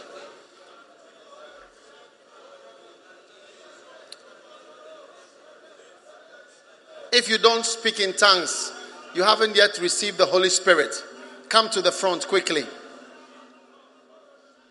If you have not yet received the Holy Spirit and you don't speak in tongues, come to the front. And I'm going to pray with you here. Very quickly, very quickly, very quickly. I, I don't have much time. I'm, I'm doing this in three minutes. If you don't have the Holy Spirit, come quickly. Walk very quickly and stand right here. I'll just show them where to stand. Right there. Right there. Very quickly. Very quickly. Pray for the Holy Spirit. Everybody else, lift your hand. Watch your bag, your Bible. Don't let anybody steal anything. Your phone. Yes. Watch out in the church, please. Very important. Not all men have faith. If you don't have the Holy Spirit, come and stand here. Come and stand here. All right. Now lift up your hands. Lift up your hands and ask God. Jesus. Say this prayer after me, everybody in front here. Say this prayer with me. Close your eyes. Say, Lord Jesus, today I receive you as my Savior. Please forgive me for my sins and wash me with the blood of Jesus. From today, I open my heart. I receive Jesus as my Savior and my Lord. Please write my name in the book of life. Thank you, Lord, for saving me. Jesus' name, Amen. Now, how many of you here want to receive the Holy Spirit? How many of us in the congregation want the Holy Spirit to come into your life in a special way? New life is coming. I feel. How many feel new life? New life. Very good. Now, lift up your hand. I want the pastors in the front to come and join me, help to just pray for the people. Lift your hand, and we are praying for you in just one minute or two minutes.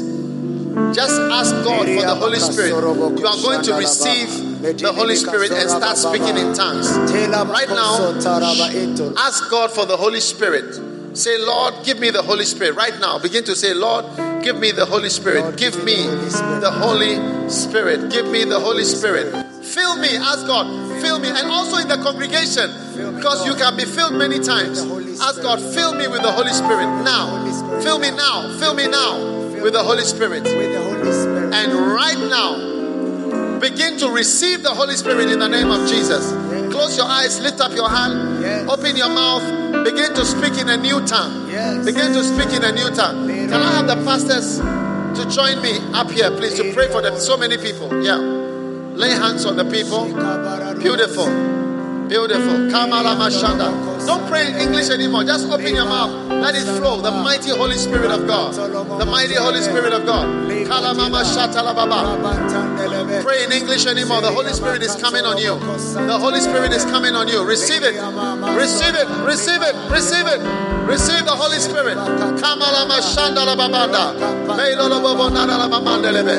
Thank you, Lord, for the Holy Spirit. Thank you for the Holy Spirit. It's flowing. It's flowing. Yes. It's flowing. Yes. Mighty Holy Spirit. Mighty Holy Spirit. Mighty Holy. Yes, receive. Receive. It's flowing. Whether I lay hands on you or not, just receive it where you are standing. The Holy Ghost is flowing. Receive it. Let it flow. Let it flow. The Holy Spirit. Receive it. Receive it. Receive it. Receive it. Receive it.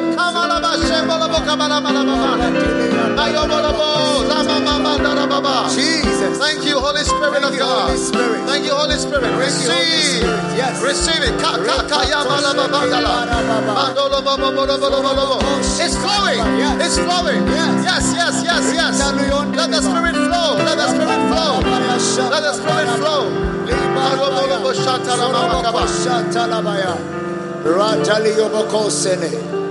Hallelujah. Hallelujah. Lift your hands. Just thank God right now. Right now, just thank God. Thank you. If you have already started speaking in tongues, don't speak in English. Just speak in tongues. Let it flow out of you. Let it flow. The Spirit of God, the Spirit of God, the Spirit of God, the Spirit of God. Thank God, thank God for the Holy Spirit. Oh yes, oh yes, oh yes.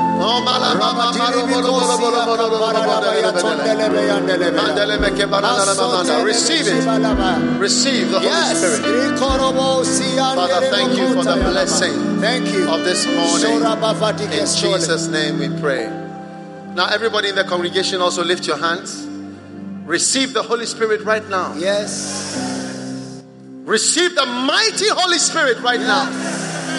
Receive the mighty Holy Spirit right now. Take in a deep breath and receive the Spirit of God. Power of the Holy Ghost upon your life. A change is coming in your life. Life is coming in your life. Power is coming in your life. Everybody begin to speak in tongues right now. Open your mouth and speak in tongues. Speak in the Spirit. Speak in the Spirit. Speak in the Spirit.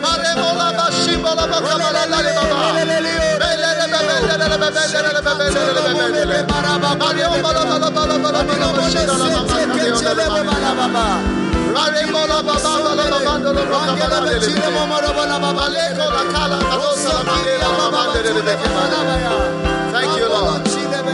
Thank you, Lord. Thank you, Father, for your blessing.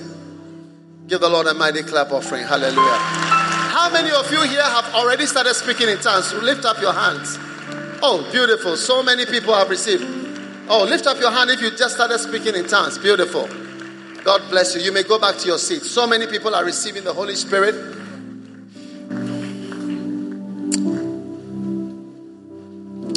Now, all of you who came forward to receive the Holy Spirit, when we close, all of you should come to this place called the Salvation Corner. Amen. All of you who came forward to be prayed for, all of you come to this corner immediately when we close. Wow, people are receiving the Holy Spirit. You may be seated in the presence of the Lord.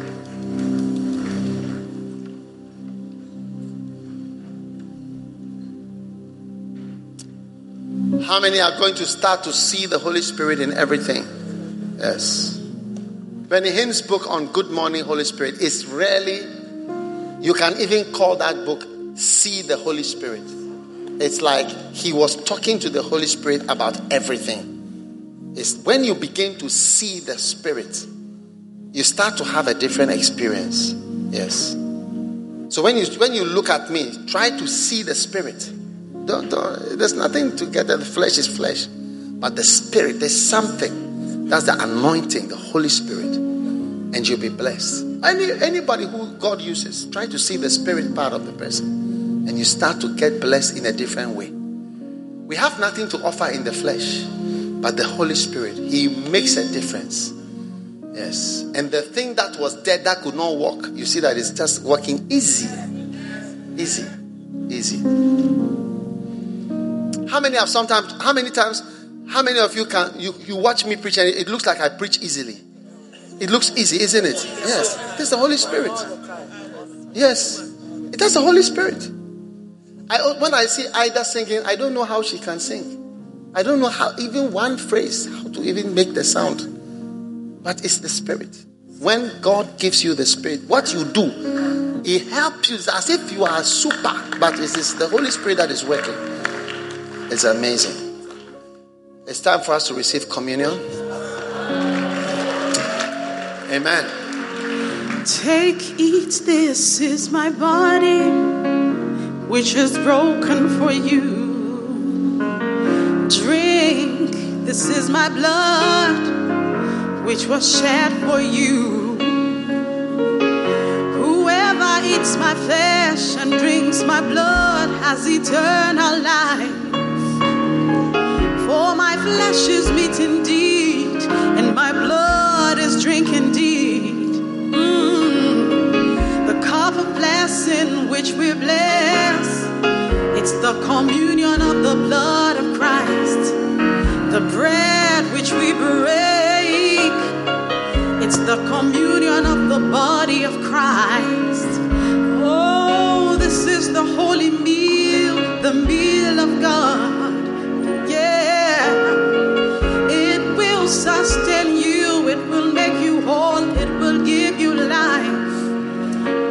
See the blood, Mm, yeah, oh, I'll pass over you. Hallelujah. Luke 24 and verse 30. You are going to be glad to see this one. It says, And it came to pass as he sat at meat with them that he took bread and blessed it and brake it and gave it to them.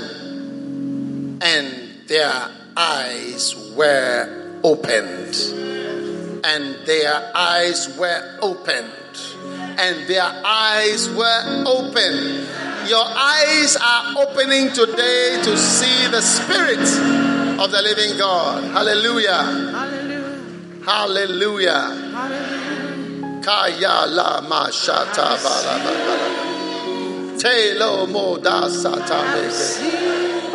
Now, whatever you can't see that is spiritual, you are going to begin to see after this communion. Stand to your feet. When I see the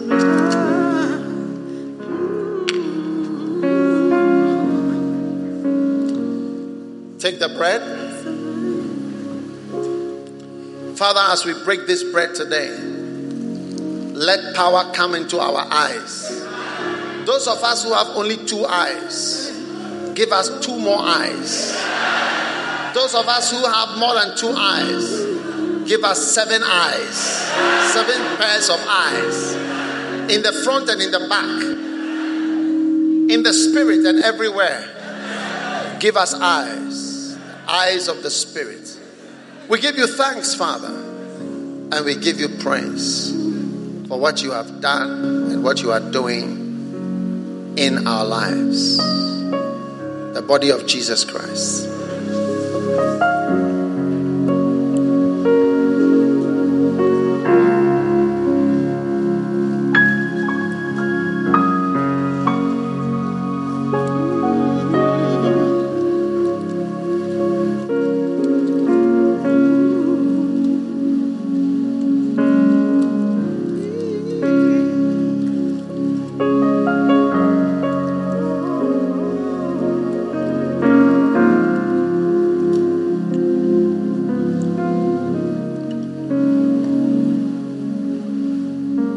Now the blood. Father, we lift up the blood. Whatever the mistakes are, this week's mistakes, last week's mistakes, mistakes from our mouths, from our hearts, from our tongues, from our lips, from our eyes, from our souls. from our bodies, from our flesh, from our desires, from our feelings. Let this blood wash away, Lord. All grievous mistakes that have shortened our lives, Lord, that have changed our lives, Lord. By this blood, let our eyes be open to see 70 years with ease. In the name of Jesus, let us see good days. Let our eyes be open to see good things that we have never seen before.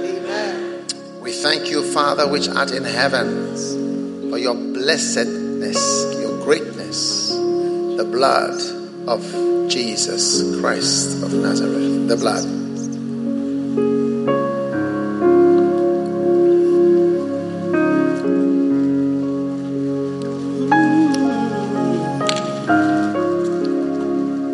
Lift your hands for your blessing. When they are looking for a star, may they come and look for you. When they are looking for a shining example of a good thing, may they come and look for you. When they are looking for somebody to promote, may they come and look for you.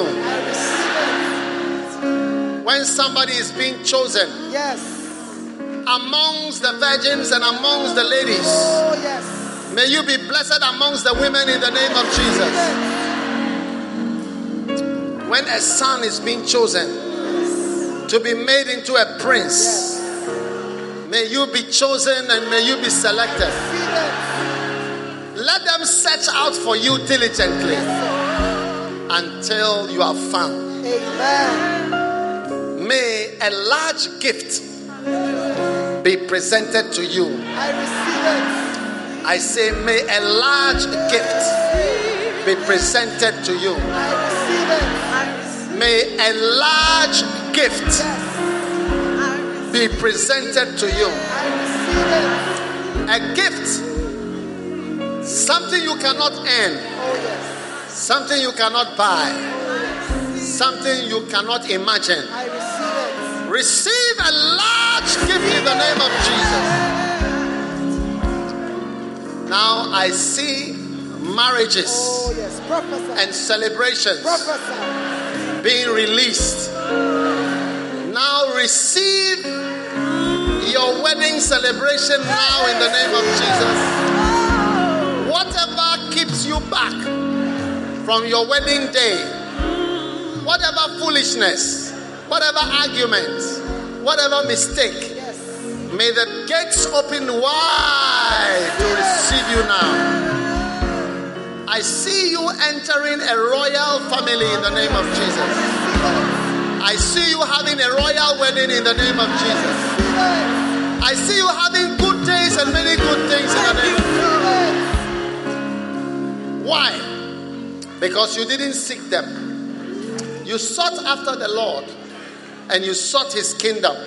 Therefore, all things soever that you didn't seek for be added unto you this day in the name of Jesus Christ. May the blessing of the Lord go with you. May the angel of the Lord follow you. May the blessing of the Lord pursue you. I speak to the windows and the doors of your dwelling place. Oh. And I say. May goodness and mercy force their way through your doors and your windows. May goodness and mercies force their way through your windows and doors. In the name of Jesus Christ. Let Psalm 23 be fulfilled in your life. May your enemies see you prosper and rise higher than ever before. All who wish your downfall, I command them to fall down. All evil eyes that look upon us with jealousy go blind today in the name of Jesus. May the covering of the Lord and the healing of the Lord enter your body, enter your flesh, enter your mind, enter your eyes, enter your liver, enter your stomach, enter every part of you. Receive the healing of the Lord. And now may the mighty Holy Spirit sent from heaven become your best friend. May He speak to you in the morning. May He speak to you in the afternoon. May He speak to you in the evening. May He anoint you with the Holy Ghost and power. May you be covered by the Spirit. May you be led by the Spirit. May you be controlled by the Spirit. May you enjoy life by the Holy Ghost sent from above.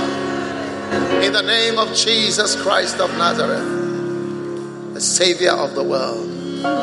May these blessings come to pass practically in your life in Jesus' name. And everybody said, Amen. Somebody here received a very large gift. I receive. Receive that gift in the name of Jesus. Amen. Be seated. I receive it. Yeah. A natural man receiveth not. So when you are saying, I receive it, it's good. Yes.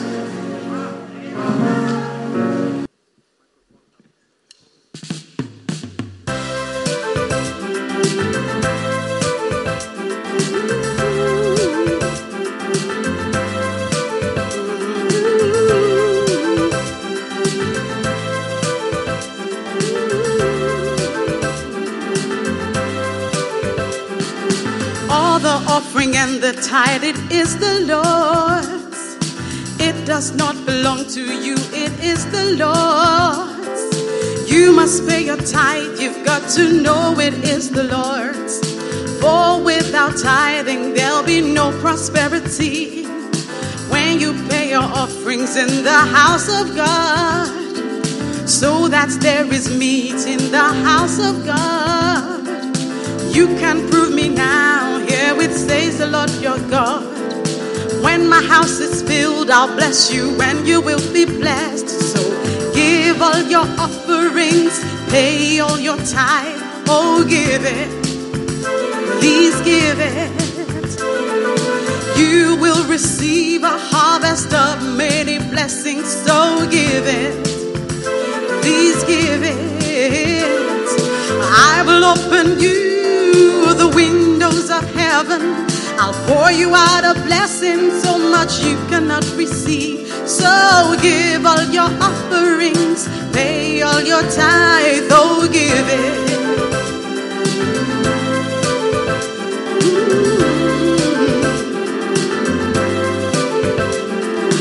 Honor the Lord thy God with thy substance. Honor the Lord thy God with your first fruits. So shall thy barns be filled with increase from the Lord. Your bank account will burst with the blessing of the Lord. Whosoever sows a seed sparingly, he shall also reap a harvest sparingly. He that soweth bountifully reaps bountifully. For the Lord loves a cheerful giver, yes he does. So give all your offerings, pay all your tithe, oh give it, please give it. You will receive a harvest of many blessings, so give it, please give it. I will open you the windows of heaven. I'll pour you out a blessing so much you cannot receive. So give all your offerings, pay all your tithe, oh give it. Ooh. Give all your offerings, pay all your tithe. Come on and give it. Please give it. Harvest of many blessings. Come on, give it. Please give. Give all your offerings, pay all your tithe. Come on and give it. Give it. Give it. Give it. You will receive a harvest of so many blessings. Come on and give it.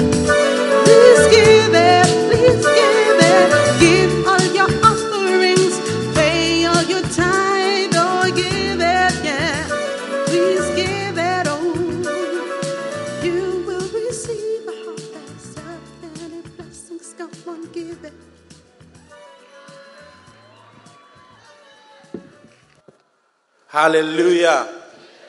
Are you blessed? Are you enjoying life with the Holy Spirit? Amen. Well, it's our Father's birthday, and like I said, we have every reason to be excited um, about it. So we want to stand up and we want to sing happy birthday for him. I don't know where my instrumental is gone. Happy birthday to you. Happy birthday to you. Happy birthday. Happy birthday to you. Happy birthday. Happy birthday to you. Happy birthday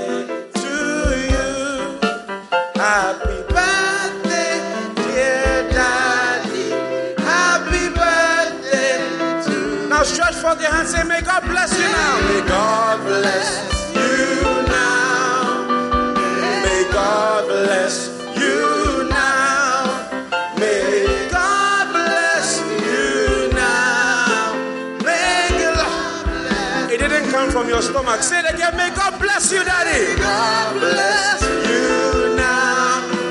May God bless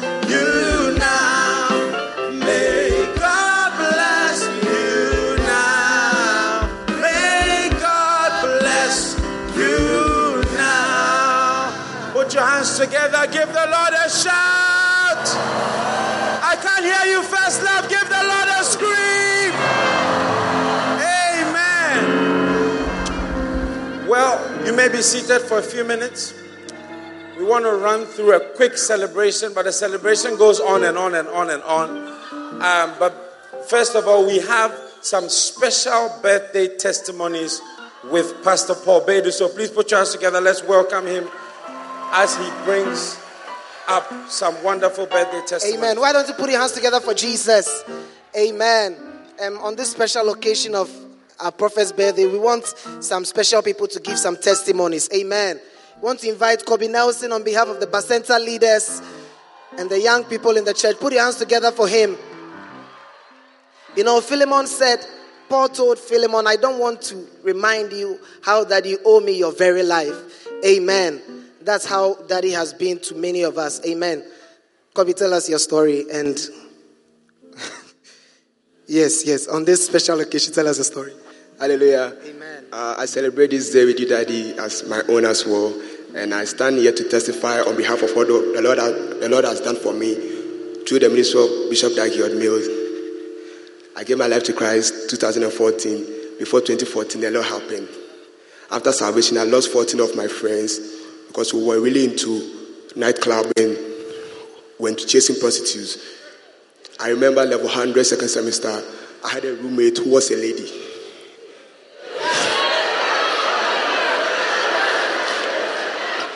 He, he, as you can see, he's a boy, but he said he had a roommate who was a lady. Say, yeah. Hallelujah. Um, it was very, very terrible. It was really messy. Like the whole, like in the class. So, would, you would you have ever found yourself in a church? No, honestly, my life was not into church. I didn't like church. I didn't like pastors. I didn't like anything about church. I remember when Daddy was even preaching in our hostel. That was Prestige Hostel. I had a lady sitting on my tap when he was preaching. That was the day of his conversion. On the day of his conversion, he was, he was a student in UPSA. So he had a lady sitting on his lap. He had just come out of the nightclub, and Bishop was preaching on the stage at the Carnival of Stars at UPSA. I remember I was asking, I was telling my friend that the way of late fresh girls are going to church, I think it is a good idea we also start going to church. so when daddy made the altar call, honestly, the way the life way I was living, I was scared of dying. I, I realized I was dying actually. I realized I was dying because the rate at which I was fornicating, I noticed I was dying. So when daddy spoke about death, I was afraid. So I don't know what happened to me, myself, the lady. I don't know what happened. I just found myself in front, giving my life to Christ. Did you throw the lady away or you said? I don't know where she passed. so I remember after obligation come, I told my chief elder that I want to start preaching. Yeah, so he encouraged me. He gave me the Macanet evangelist. Then I had to start preaching from my own class, and it was very terrible because like half of the ladies have eaten.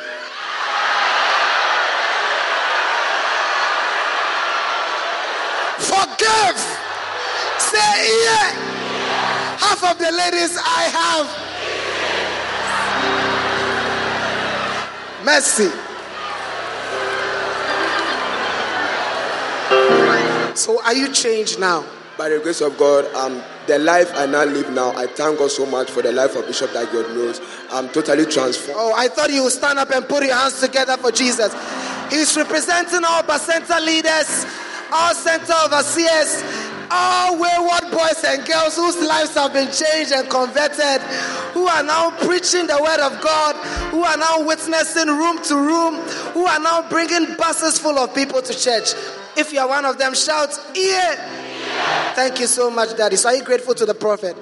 Daddy, I'm so, so grateful. I, I'm so grateful. So grateful for my salvation. It really means a lot to me. Thank you so much. I love you, Daddy. Wow, put your hands together for that powerful testimony. And, and also, on behalf of International First Love and on behalf of all our missionaries, we want to welcome Pastor McDonald Penny all the way from Sierra Leone. Oh, put your hands together. Swiss Makeni. He travels in and out of Switzerland. Today is in Switzerland, the next day is in Makeni, he's in Bo. He's an international minister. Put your hands together for him. Pastor McDonald. Hello, everybody. Um, I thank God for Bishop Dag Heward-Mills. I thank God that he was born. I believe that he was born for me. I was, I was, I was a Christian attending church, but I was never thinking of becoming a pastor. Never in my life. I had visions of becoming, I mean, rich and different, different, different areas of my life. I was never thinking of pastoral something. But when I met Bishop Dag Heward-Mills, I was drawn to his teaching and I began to listen to his messages. And I remember one camp, Lord, I know you need somebody. That was my camp. That was a camp that changed everything for me totally. And from that time, I became a pastor. I mean, in my was, I had not said to my, I said to myself, I'll become a pastor, I'll become a missionary. And that has affected my life. That's my life's work now. I mean, where, wherever, what I have now, or where I've been traveling to, or where, wherever I've gone to, is because of the connection with our father. And I thank God that he was born. It's not just his birthday, it's my birthday as well. I, Daddy, I really want you to know that. And yeah. And, and, and your church, your church back in um, Makeni. Thank God, God has given us oh, over 100 members. Um, the last time I was not even there, but ha- we had about 180 people. Yeah. And they are all Sierra Leoneans, they are all foreigners. And it's a blessing because the, the last time I, I went there, I, actually went there.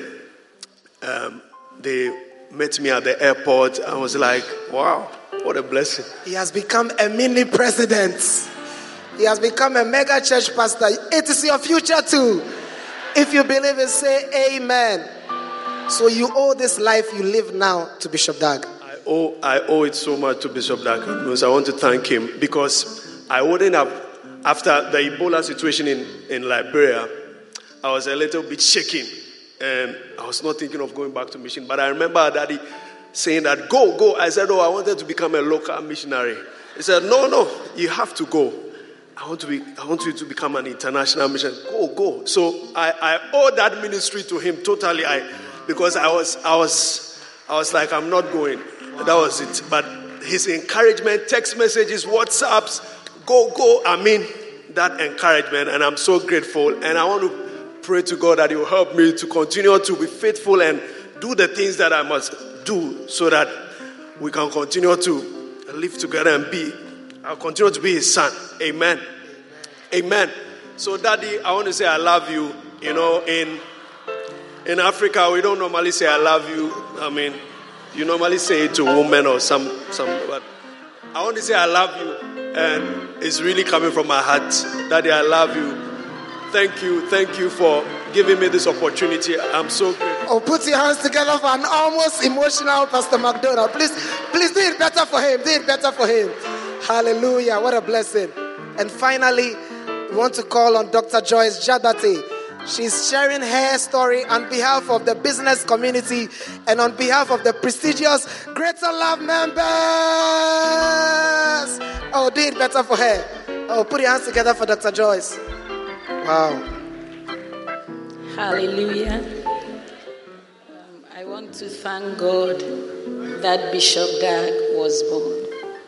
And I think, like our other brother, that he was born for me. My name is Joyce Zabuda, and I joined Lighthouse in, I think, 29 years ago. that was in um, April, April 1989. April 1989. I just finished medical school. I just finished medical school I came home to Ghana in March and I eh, okay. and I joined Lighthouse in April. And when I was coming from Europe after eight years, I came with 50 francs. 50? 50 francs. That, that was all the money. That was all the money I came with. Yes, please. And I understand that is 200 Ghana cedis now. So that was all the money I came with. A doctor in Korle Bu and very broke. And I'll join the trotro line in Circle.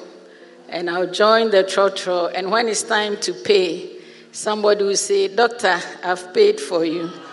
In Chi, Doctor Metriamo. And that happened a few times. I decided that no, I have to believe God to move to taxi. So now I started joining the pool taxi. And again, I start paying. Oh, doctor, don't worry, I've paid for you. But that was where I was. But gradually, as I sat at the feet of Bishop Dag, my father and the prophet, God started lifting me up. And I remember my first car, which was a two door confiscated car. I mean, it changed my life.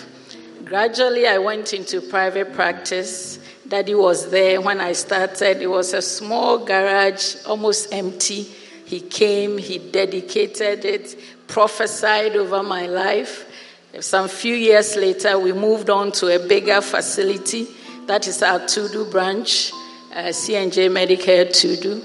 Again, Daddy was there praying and supporting and encouraging. Six years ago, we started another facility, and that is our Lashibi, our Lashibi branch. And then I embarked on what we call international accreditation. And on the 18th of May, just last week, we became the first hospital, first ever hospital in Ghana to be internationally accredited for quality of Oh, care why don't you put and your hands together for. Jesus? Wow. Wow. I'm sure you'll soon hear the news all over. I'm not talking about ISO. Some of you know ISO. That's not what I'm talking about. This is ISQUA. That's a higher level. The doctors You are going higher to in Jesus' Amen. And by God's grace, in July will be 25 years. Wow. But though I testify concerning my business, I believe that Daddy has impacted my life in every area.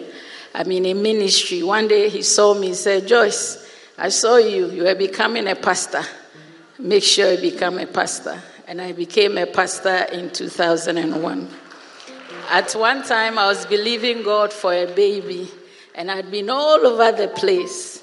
And then one day I took uh, another person to daddy for counseling. And then during the middle, he just stopped and said, Joyce, do you know you are going to have a baby? I was like, then he goes again, Joyce, do you know you are going to have a baby? And that was what it was. I got pregnant and I had Please, a baby. is that baby Dr. Janice? No, that baby is Elder Charles. Wow. Well, give the Lord a shout of praise. The baby is very big now. That's a blessing. Wow. And I mean, time will not permit me, but every aspect my health, my marriage, every area of my life, Daddy has impacted me. And this morning, as I was just thinking about it, the Holy Ghost dropped a song in my spirit. And, oh, no, no. I mean, that, no, I'm not singing. The song is he makes all things beautiful in His time. Wow. And as I sang and worshipped, I believe the Holy Ghost impressed upon me that what He had done was to make me beautiful. As I sat under Daddy's feet through all the issues, He was changing me and making me beautiful from inside and giving me a beautiful life. And Daddy, I want to say thank you.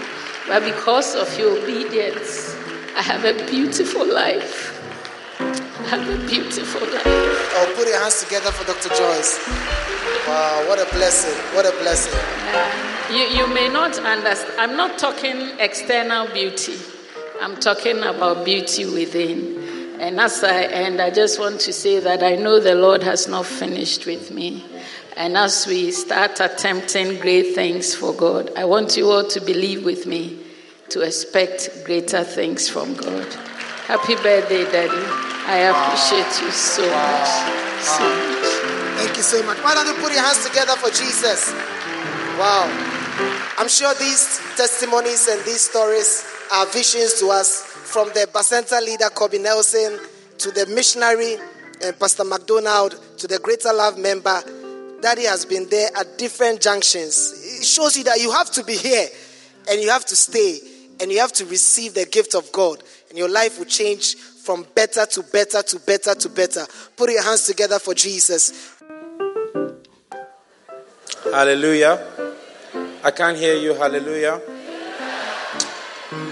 So, Daddy, in summation, on behalf of the whole church, um, on behalf of the First Love um, Church and denomination, we want to say happy birthday. We really love you. And I think um, ceremonies are nice excuse or opportunity for us to say how much we feel.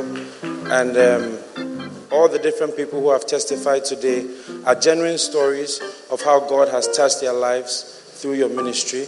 And I think the verse that comes to mind is that through one man's obedience, many, many, many people have been saved. So you could have said no. Um, I heard you telling a story about how you had a vision and God lifted you up from a chair and put you in someone else's chair. And I just want to thank God that you said yes. Because if you had said no, like other people say no to the call of God, we wouldn't be here. We wouldn't have a place in the ministry. We may not even be saved. So, on behalf of the church, I want to say with all seriousness that we love you. We appreciate what God has given us. We recognize the level and the weight of the gift which God has given to us as a church. And today we want to honor you. We want to honor your life. We want to honor your legacy, your ministry, and the fruit that you have borne for us. We love you and we hope you live to be 150 years old at least. Amen.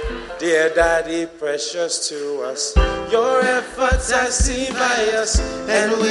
Daddy, can you please join us on stage to cut the cake? Just say you thank full-time pastors. Precious to Can I have us, full-time your pastors also come up? us, All and we are full-time pastors, can you also come up to cut the cake with Daddy? All full-time pastors, please join us on stage to cut the cake. We really appreciate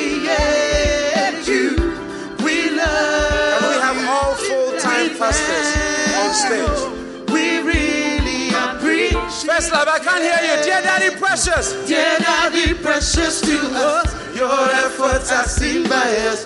And we are just saying thanks. Just saying thanks. Just saying We love Dear Daddy, precious to us. Your efforts are seen by us. And we are just saying We're just saying thanks. Just saying We thanks.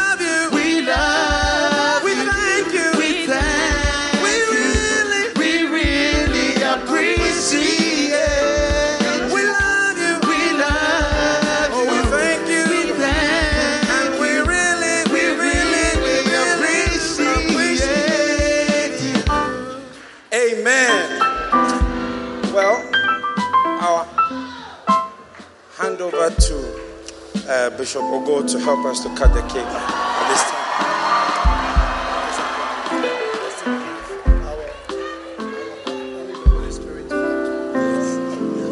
time. On this special day, um, our father the prophet will be joined by the Holy Spirit to help him to cut this cake.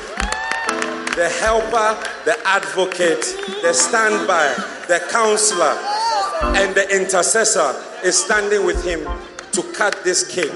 And we are just blessed to be in the company of angels and the Holy Spirit Himself. So, Daddy, please go ahead. Well, as I cut this cake, I thank the Holy Spirit for giving me so many years 55 years on earth to be preaching. I became a pastor when I was 25 years old, 30 years ago. And I'm grateful to God that He has given me the strength. And I want to say behind every man of God who serves God is a mighty Holy Spirit working. And so I cut this cake in the name of the Lord Jesus Christ and I dedicate all the cakes to the Holy Ghost. Which of them am I supposed to cut? I should cut all of them.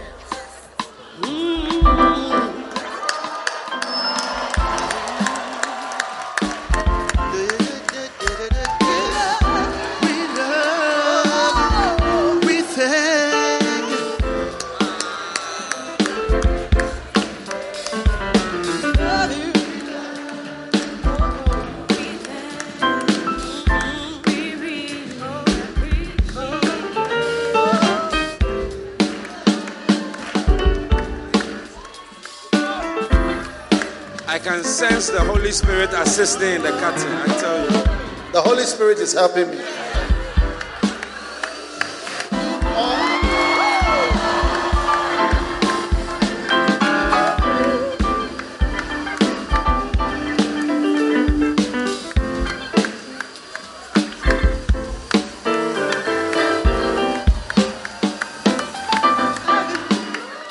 This is anointed cutting of cakes by the Holy Ghost. Hallelujah. Put your hands together, give the Lord a shout of praise. precious to us. Your efforts are seen by us, and we are just saying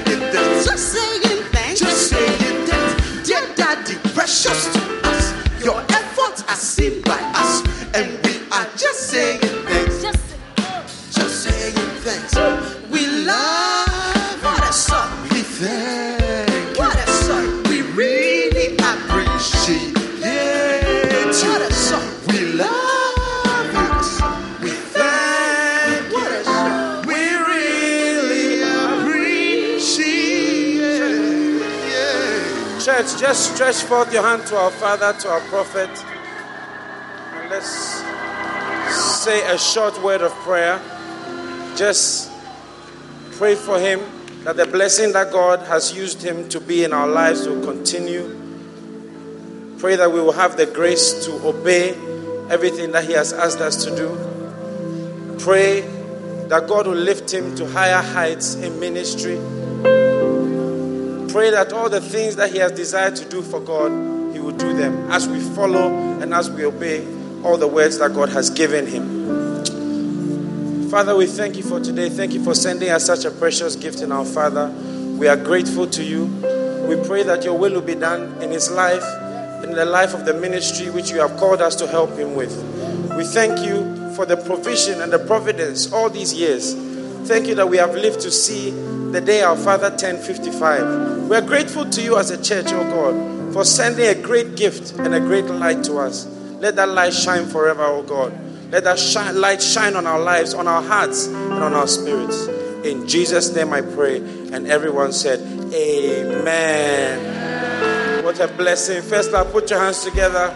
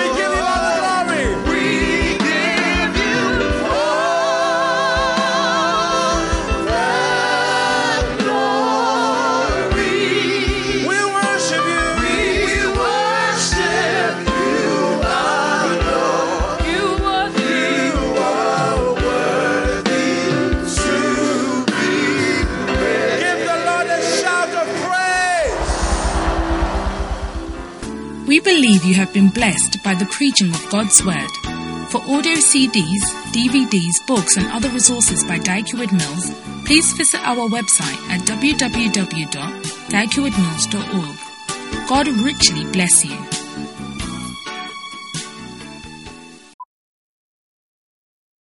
Something extraordinary has happened to Judy Sizemore's closet, making it feel more like a closet. closet. closet. An area that once caused claustrophobia now has enough space, to hold all of Judy's striped boat neck sweaters. And Judy Sizemore has a lot of striped boat neck sweaters. The Container Store Custom Closet Sale is here with up to 25% off all systems, including Elfa, through October 13th. The Container Store, where space comes from. Jess, it's happening. Whoa, Tina, what are you doing in my car? Space is here now. No closet will be left behind. Did you say closet? Yes, the Container Store custom closets are up to 25% off. It doesn't matter the size or shape, space is coming to them all. You're not serious. Space isn't a joke, Jess. How long do we have? Through October 13th. All right, buckle up. The Container Store Custom Closet Sale is here with up to 25% off all systems, including Elfa. The Container Store, where space comes from.